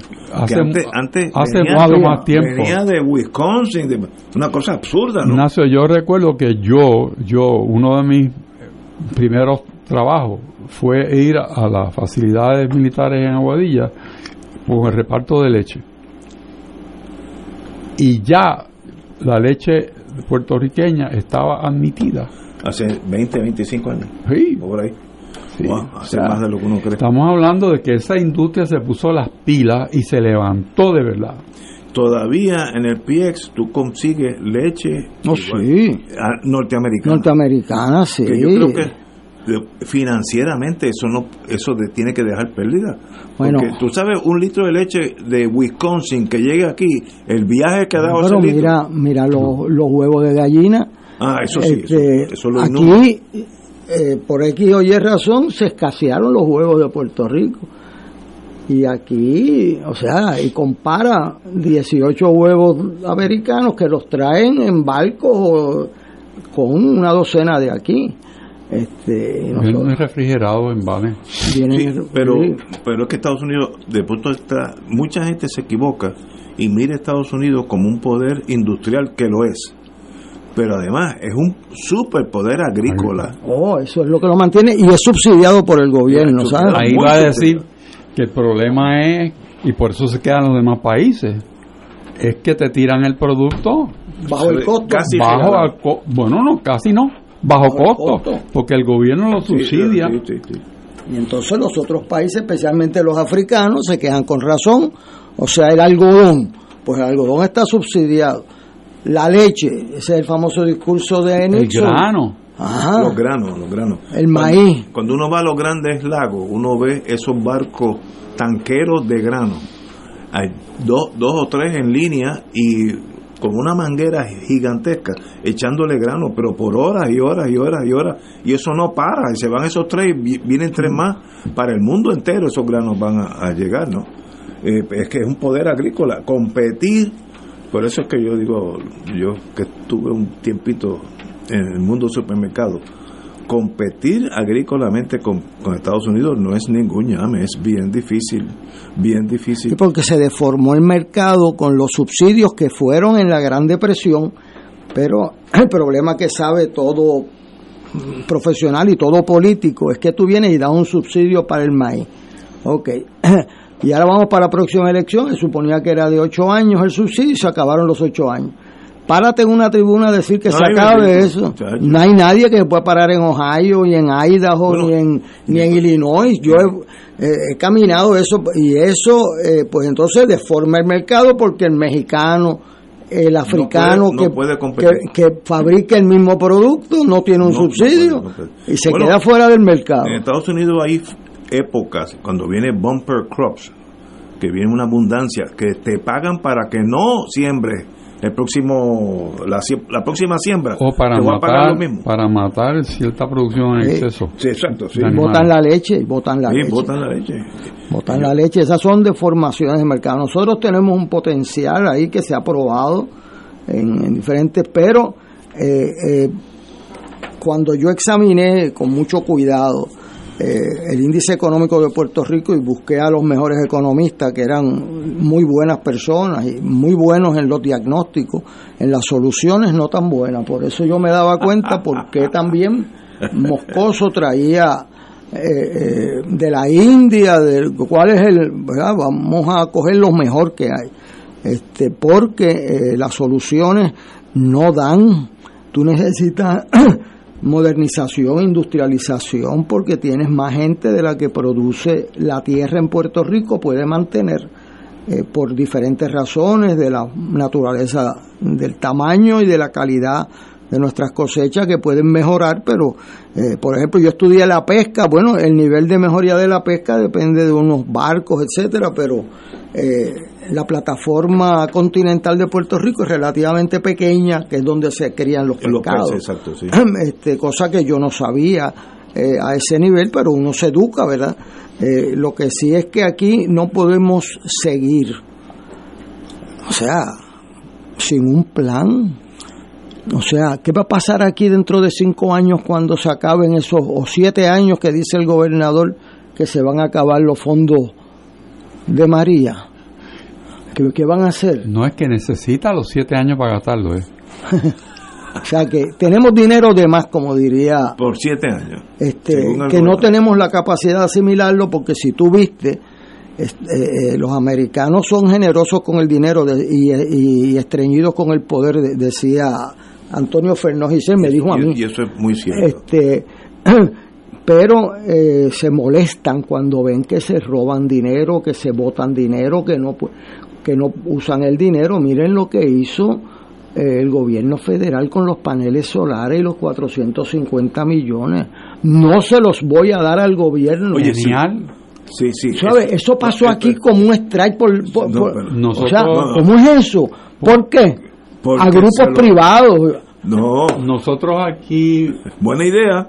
Nosotros aquí presentamos eso como la forma inteligente, pragmática de lograr un fin público, que era habilitar paneles solares para la gente que necesita y quitar todos los intermediarios que se iban a llevar un pedazo. Y lo dejaron a nivel de quién lo va a montar. Y más nada. Califico esas empresas y esas van a ser. Y las audito también También, porque sabe que donde va el dólar federal va el poder de investigación. Pero ahí hay un, una cosa sutil es que yo no confío en ti. Eso mismo Eso es. lo que hay. Eso, es lo que hay. Ese es el mensaje. Oye, y nadie lo articuló. O sea, ¿cómo es posible que el gobierno federal que nos delega dos billones de dólares administrarlo en, en, cupones de alimentos? Dos billones. Empezaron con 600 millones y ya van por dos billones. Nos delegan los fondos de vivienda. Oye, llegó el de energía y la, la, señora, exgobernadora que no es ninguna eh, o sea de lo mejor que de lo mejor que, que, tiene el gobierno federal. Dijo yo le voy a hacer los chavos pero por el gobierno no ninguno. Pero dijo eso como chuparse un suave, o sea su suavecito.com eh, ninguno. Y la inmediatez al día a día de este eh, mes tiene que estar todo alineado. Y, y mañana. y esta señora obviamente tiene un sistema de inteligencia que dijo, cuidado con los muchachos. Porque, que te pueden dañar el programa. Sí, sí, Y entonces el, problema es que el gobierno federal tiene que poner tanto candado al dinero que por eso no lo pueden usar también porque tiene un monitor, tiene la otra firma, tiene esto, o sea... Pero ella privatizó la entrega de los eh, paneles solares. Yo creo que es una excelente idea. Compar analizando la realidad de Puerto Rico, yo hubiera hecho lo mismo. Y un paso duro, un paso que manda un mensaje. Pero yo creía que eso iba a ser un escándalo aquí prolongado, eso pasó hasta fuera del radar. ¿Cómo es posible que el gobierno federal descalificara al gobierno de Puerto Rico de administrar ese programa? Eso no es, un monopolio en Puerto Rico. Bueno, pero fíjate tú que el gobierno está de pláceme porque hay una foto con la ella le, le la foto. Y al lado están el gobernador y la comisionada residente diciendo que bueno que esto está pasando. O sea, celebrando otro eso es lo que le llamaban un spin. Sí, sí, sí spin. de limón en limonada pero le dieron un cantazo al gobierno de desconfianza. Brutal. Brutal. Y ellos han logrado eh, la teoría del spin. O sea, este, me cuelgo en los exámenes y celebro que los Exacto. Eh, el otro. Me cuelgo en lo de los paneles y me celebro que me los dieron. Yo no tengo problema con el spin. Digan que ustedes lo hicieron, pero, la señora está Chris Home tiene oh. razón. Yo lo privatizo y eso lo manejo yo, ella. Punto. Es lo mejor que hizo. Ah, que nosotros no le demos el spin y salgamos en la foto. Tómate la foto, pero que ella se encargue de eso porque si no yo conozco a mis muchachos, van, a aparecer de esos solares vendidos a Venezuela y a Colombia, algunos yo conozco a mis muchachos.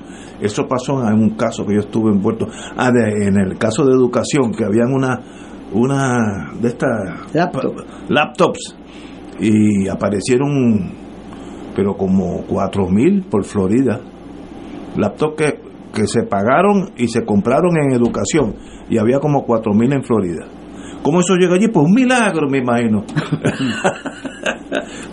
Pillaje, tú sabes. Eh, aquellos años de cuando la educación era una cosa, el Wild West, como le decía el FBI, el Wild West, allí todo el mundo estaba robando. Este, eh, y eso, pero compraron como 20 mil para los estudiantes pobres, etcétera, y como 4 mil no llegaron a Puerto Rico. Los desviaron en Florida y los vendieron en Florida.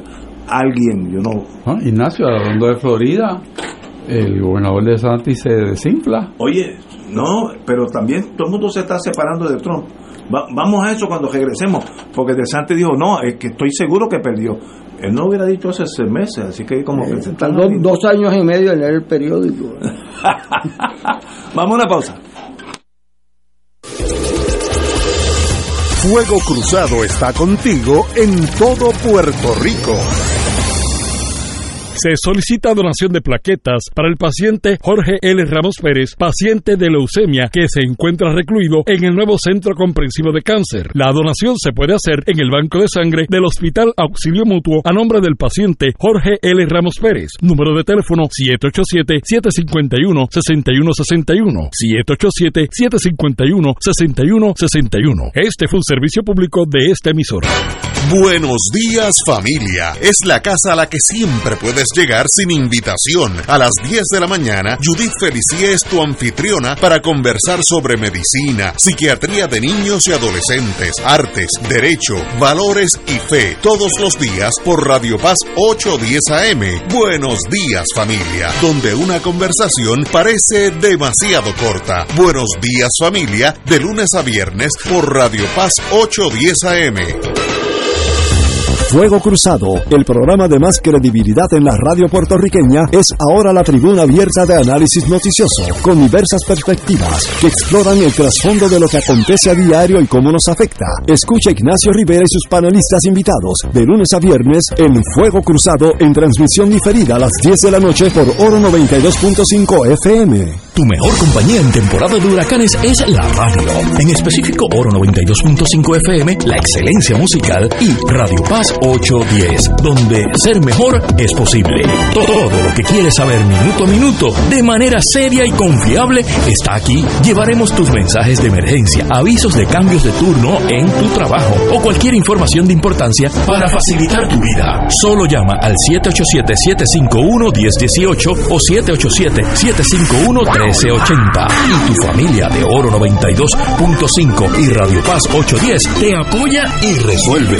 Juntos nos vamos a preparar mejor para enfrentar cualquier evento porque somos el equipo que siempre está a tu lado. A tu lado. Nadie te cuida más que tu familia de Oro 92.5 FM y Radio Paz 810 AM. AESA, la pequeña gigante, te invita a sintonizar su espacio radial AESA Informa. Todos los jueves a las 4 de la tarde se estará ofreciendo información relevante a los pensionados y jubilados de Puerto Rico. Te esperamos a esa imparable, auspiciado por MMM Alianza. El Santuario Nacional de Nuestra Señora Madre de la Divina Providencia invita al pueblo de Dios a las noches de adoración y sanación todos los segundos viernes del mes a las 7 de la noche. En estas rezamos el Santo Rosario, adoramos al Santísimo, reflexionamos y hacemos oración de sanación. Noches de sanación y adoración los segundos viernes del mes. Para información, comunícate al 787-646-9448 o en santuariodelaprovidencia.org. Y ahora continúa Fuego Cruzado. Regresamos amigos y amigas. Oye, pero como, como estamos en el Departamento de Justicia, vamos a pasárselo al ex secretario de Justicia. Oye, que hay, hay ruidos ahí, hay fe. Diga usted. Bueno, eh, la, la noticia que te refieres tiene que ver con un, un legislador Chu algo. que está eh, ahora enfrentando una posible investigación del FEI que se llama José Rivera. Dicen Chu algo. Y él presidió una comisión en la Asamblea Legislativa, en la Cámara, y en su distrito hay un movimiento de construir unas torres de esas repetidoras de, de- de teléfono. teléfono y de radio, de varios, varios tipos de... Porque una torre sirve para muchas repeticiones de distintas muchas cosas, señales. Y hay una idea de que puede ser nociva para la comunidad, etcétera, que propicia que él abra una, una resolución de investigación sobre el tema. recibe información de que a la luz de esa investigación que está abierta, la empresa decide que para que no haya nada que investigar va a construir de madrugada esa torre. Y citan para la entrega del hormigón y todo a las 4 de la mañana. Que eso es raro, que se tire hormigón. La comunidad, la comunidad, pues sabe y se alerta y establecen una protesta a la cual se une el legislador que representa a esa comunidad y que tiene una resolución abierta en la Cámara de Representantes. La empresa se queja, viene la policía, toman eh, razón de lo que está pasando allí y la investigación preliminar que hace el Departamento de Justicia indica que el legislador probablemente ha violado el artículo 200 del Código Penal. Establece que uno no puede interferir con la operación de una empresa. Y concluye que probablemente esa violación está y lo refiere al FEI. Yo me pongo a pensar, y no yo nada más, mucha gente, bueno, eh, vamos a castigar al legislador porque está trabajando. O sea, eso es bien curioso. O sea, nosotros lo vamos a investigar porque él va a una protesta de ciudadanos que son de su distrito, distrito. con una resolución avalada por la Cámara de Representantes de estudio y va como parte de su desempeño a ver lo que está pasando allí a las 4 de la mañana, para lo cual la empresa no tiene ningún permiso de estar construyendo a las 4 de la mañana. o sea, que, sí, sí, ahí hay algo. Lo de las 4 de la mañana es lo que más me llama la atención. Por eso, eh, eso, eso, es, de la mañana. eso es una sanción, obviamente, evitar la protesta, pero que eso desemboque en que, lo acusen, se vaya a investigar con miras a que hay probabilidad de que haya violado el artículo 200 por hacer su trabajo, a mí me está bien difícil de asimilar. Mira que yo he visto investigaciones y he hecho investigaciones, pero hay una cosa que se llama prudencia y discreción. Y no todo lo que pasa resulta en un boleto de tránsito. Hay quien va a más de 55 en zona de 55, Y el policía lo deja. Le puede dar un consejo o lo deja ahí. Eso yo veo es una discreción. Pues hace un juicio valorativo de si había gente, si había peligro, y lo deja. Dice, ah, no, pero eso es selectivo. Digo, no, eso es usar la cabeza. Y me parece a mí que esto tiene la capacidad de hincharse. Esto todavía es como una noticia, como dicen en unos medios, en desarrollo. Me parece a mí que no es bueno para el Departamento de Justicia legislador. Muy malo para el departamento. El legislador lo pone. Sí, si, tú sigues, si tú sigues lo que señala el licenciado Richard, o sea, eh, lo quieren meter preso por cumplir su trabajo, porque es lo que estaba era allí protestando. Primero que no se obedece la. Va a ser reelecto. Eh, este, yo no sé si Trump va a ser reelecto de la cárcel, pero yo le aseguro que si meten o procesan ese legislador por cumplir su deber. Lo mejor que le han hecho es como legislador. No, no, pero además que el, eh, o sea, el, el, problema aquí a la, a la corta es el legislador y que le culpen por cumplir con su deber. Así que él cumpla con su deber dentro de un margen de discreción. A mí me decía el profesor Canals en Derecho Penal, este, mire, todo el sistema de justicia es pura discreción. Y de cómo, mío, sí, el primero discreción es el guardia Eso está así en los libros de derecho penal. ¿Y por qué? Porque él tiene que determinar si usted tiene la intención o si usted tiene, se le fue, eh, tiene que determinar y a veces le dan un consejo, le dan un regaño y a veces le dan un ticket, pues es una discreción de él. Este, entonces, pues aquí yo creo que al Departamento de Justicia se está metiendo en camisa de once varas, porque lleva un récord mm, no bueno en términos de proseguir con casos importantes desde la, o sea, de la elección en Aguadilla con perjurios por el medio del plato y no los que de mandar a buscar un teléfono no se lo dio la persona imputada y entonces se le cae el caso porque no tiene evidencia suficiente. Pues claro yo no conozco a nadie que consiga evidencia si no la busca. Este y, y tiene el caso de de San Juan y yo pues lo recuerdo aquí claro hay hay cosas eh, para nosotros más importante por venir esta semana, como la, legislación electoral, ¿verdad? Que yo pues quiero tocar, explicar un poco lo que hoy el gobernador no entiende, eh, eh, o, no, o no lo explican, porque yo, no, yo creo que él es una persona que se le explica, entiende, pero ha estado citando incorrectamente los proyectos y no entiende lo básico. pero aquí el Departamento de Justicia, para mi pesar, porque saben eh, los amigos que nos escuchan que nosotros hemos respaldado al secretario, que creemos que es una persona eh, buena, eh, pero el, el récord en, no sustenta la fe que teníamos de, una persona a cabalidad, porque hubiese metido preso a los cuatro que juraron falso en Aguadilla y a los que regalaron decenas de miles de dólares en Bitumul en San Juan y entonces pues buscar el teléfono que no buscó y entonces pues el FEI que supone que sea un, organismo eh, eh, que revise las determinaciones iniciales de justicia está desprestigiado en Puerto Rico.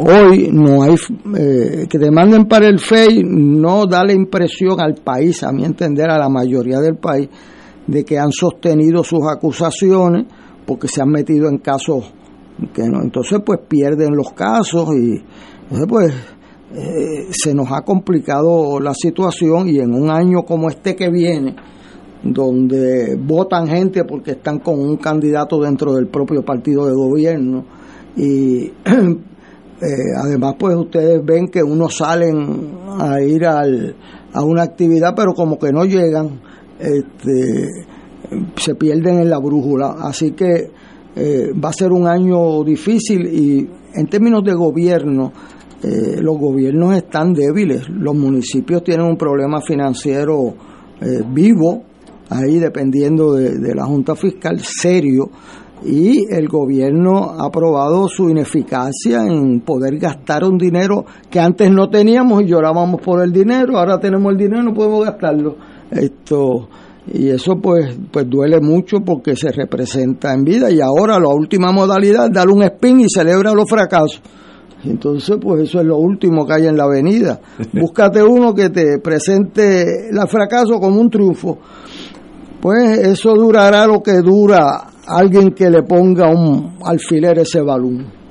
Eh, una noticia positiva los bomberos ya obtuvieron el alza en sus pagas muy merecido eh, ser bombero, yo nunca he sido bombero en mi vida, pero bregar con fuego no es cascara de coco, así que son unos profesionales que literalmente, igual que los policías, ponen su vida en la línea de vez en cuando y el, el, alza que ya es ley, muy merecido, que lo disfruten y, se lo ganaron, vamos a ponerlo así, no, no es que se lo dieron, es que se lo ganaron. Eh, deberán ganar aún más. Esa misma persona en Estados Unidos puede ganar hasta el doble. Lo sé porque tengo familiares que fueron policías aquí y siguieron allá y allá pues ganaban el doble de lo que ganaban aquí y la vida era más barata. Pero paso a paso. El primero es felicitaciones a los amigos bomberos. Yo tengo una estación de bomberos al lado de mi casa. Oye, y no, no pasa una semana que de noche tú los oyes saliendo en emergencia. Así que siempre hay su cosita, ¿no? no, no, no este, son gente que tiene que estar en on duty 24 horas. Bueno, nos quedan unos 7 minutos. Vamos a hablar del Código de San Juan, el Código de Orden Público. Código de Orden Público del el municipio de San Juan, que empieza en noviembre, tengo entendido, y pues limita las horas de expendio del licor. Yo vengo de, de Estados Unidos, donde viví con eso toda mi vida, y a las 12 de la noche eh, dejaban de servir licor eh, en, en Washington, D.C. Y ya yo sé hasta las pillerías que se hacen. Pues a las 12 menos cuarto me pido dos cubas libres. Y, en vez- y me dura entonces hasta el lunes de la mañana. Pero eso era muchacho. Pues te apagan la luz y te la prenden, Sí, dice last call, sí, ya sí. tú sabes. Ya tú sabes, dame dos, dos de esos. dos. Pero no hay duda que gobernar no es fácil. Yo tengo un amigo muy querido, Teo, que vive en la misma calle Loíza y los fines de semana es una locura, no, no puedes dormir porque a las 3, 4 de la mañana hay, hay peleas entre borrachos, y aunque no estén peleando, hablan bien alto, los borrachos son los borrachos, tocan la bocina, ¿ves?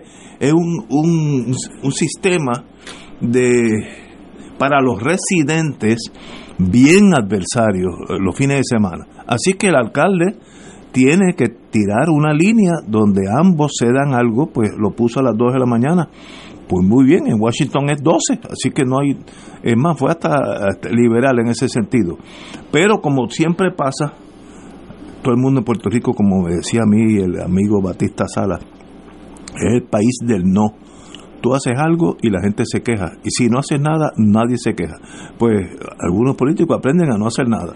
Pues hay que hacerlo. Hay que, ah, que va a haber protesta. Sí, pues mire, o, o va, va a continuar con esa locura de los fines de semana para los residentes de esa calle lo hice en el caso que estoy hablando, pero eso aplica al viejo San Juan, etcétera, etcétera.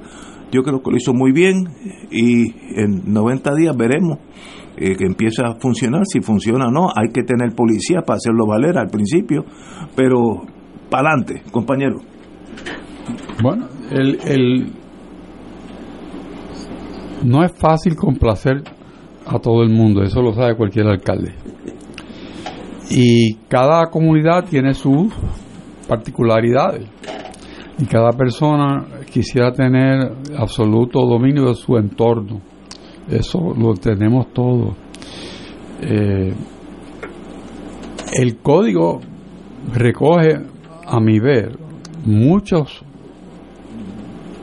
eh, otros códigos que existían en un momento dado en San Juan de distintas épocas y para distintos sitios. Y se ve un intento de establecer un orden más bien general para todos los sectores. Que hay desacuerdo porque no es lo que cada sector quería, yo creo que no era posible complacerlos a todos. Eh, yo vivo en un sector de San Juan, tú vives en otro, Héctor vive en otro. Cada uno tiene sus particularidades. Hay cantidad de leyes estatales que aplican también a todo este problema. Y hay ordenanzas municipales que también aplican, donde nos ponemos ineficientes es en poner en vigor, en primer lugar, lo que existe. No hay los recursos necesarios disponibles para poner en vigor ni lo que estaba antes ni lo que se acaba de aprobar. Eso es, eso es un reto inmenso que cualquier alcalde puede tener. Y no, no, como digo, no va a ganar nadie 100%, pero actuó, si el propio, si el propio documento tiene, como lo tiene, un mecanismo de mirarse a sí mismo dentro de un periodo para evaluar si está funcionando o no, y si eso en forma bien intencionada y razonable se pone en vigor, probablemente se pueden ajustar aquellas Seguro, cosas que no han funcionado. Vamos a tratar. Yo creo que hay que darle tiempo. Seguro. Como residente de San Juan, yo siento que hay que darle tiempo, porque hay muchas cosas que han pasado que, que riñen con el, el orden. No, no con camisa de fuerza, sino con el orden normal de una ciudad.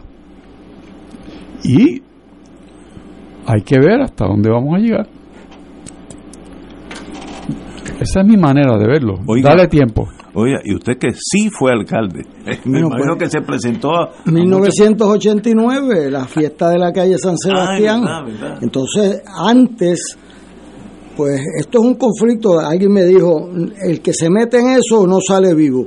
Y yo le digo, sí, porque te matan los dos de los dos lados. Este, eh, Eso quiere decir que va bien. sí, a veces, eh, pues yo tuve que tomar la decisión de arriesgarme y decir, mire, eh, aquí no se pueden entrar carros viernes, sábado y domingo porque ponen esos boom y temblaban las mesas en las casas. Yo estaba allí y, temblaba.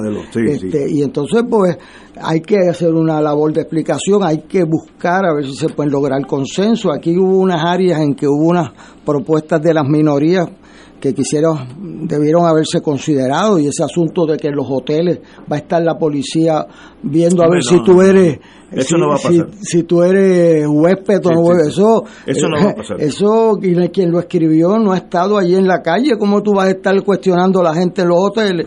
Usted es huésped aquí, si no, no puede beber. ¿Qué sé yo? ¿Qué es eso? eh, antes las zonas hoteleras se clasificaban exentas para evitar ese tipo de implementación que no es administrable. sé que no es perfecto ni hay cosas así, pero eh, yo tiendo, ¿verdad?, a saber que de ese asunto uno no sale fácil, pero que entre la duda, pues el que vive allí con su familia tiene normalmente que dárselo una preferencia, porque esa es una existencia. Si no hay que declarar, por ejemplo, hay un sitio aquí en, en Cupey, que es una zona de almacenes, y allí no hay vivienda, pues allí se, se puede amanecer. Pero entonces clasificar eso, pues no es así de fácil. Eh, pero eh, yo creo que pude y puede eh, allegarse unas enmiendas de las minorías y que no se vea ninguna base impositiva, pero nunca un código de orden público que tenga que definir las fronteras entre los intereses de los residentes y los de los negocios, a veces lo hemos logrado porque hay gente de, o sea, y tú no puedes tener una guerra entre los residentes y los negocios. Eso, eso no funciona así. El lograr acuerdo entre ambos es para mí la mejor opción y lo logramos. Y entonces, como dice los compañeros, uno le da un tiempo y la práctica te va a decir que es un disparate tener gente en los hoteles, meter la policía en los hoteles. Eso no va a pasar. Eh, eso, es un disparate. Pero eh, el buscar un margen de entendimiento entre los ciudadanos residentes y los negocios es parte de la función de gobernar. Si usted ve en Europa, muchos de los negocios están en el primer piso y las residencias arriba. Eh, arriba. En Luisa eso mismo. Y en Boston pues se ponen unas horas también y, eh, eh, y la gente se ajusta su conducta a eso y también pues tienen unas, unas bases de escape, los hoteles eran una, unas personas y cosas que no es, eh, negocios que no estén en áreas residenciales, pues se pueden clasificar. Pero ese es un área que ningún alcalde, que los alcaldes cogen mucha prensa, pero no la que es buena, porque siempre va a haber conflicto. Y entonces, pues la minoría tiene el deber de aportar a la solución que es una convivencia urbana, que no es fácil, pero es indispensable. Y habrá su conflicto, pero esa es la vida. Lo peor es no hacer nada. Oye, pero aquí la gente se queja, si no hace nada se quejan. Y si hace algo, pues peor entonces. No, implemente eso. Si funciona, mejor. Si no funciona, pues es tiempo de cambiarlo. Pues Ahora, yo estoy recibiendo, o yo, oigo mucho en la radio, mucha gente ya se quejan y, no, no ha sido implementado, que la economía se va a destruir. Mire, ¿cuántos palos se venden después de las 2 de la mañana? Eso es una industria, eso no este suavecito. El problema es el cambio aterra a los puertorriqueños. Me lo dijo Batista Sala hace 40 años. El cambio le mete miedo a los por razones históricas, lo que sea. No, implementala. Y si no funciona, pues se busca otra cosa.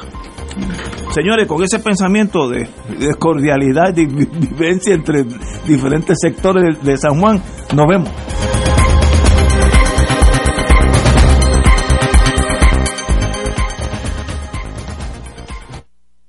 Esta emisora y sus anunciantes no se solidarizan necesariamente con las expresiones vertidas en el programa que acaban de escuchar.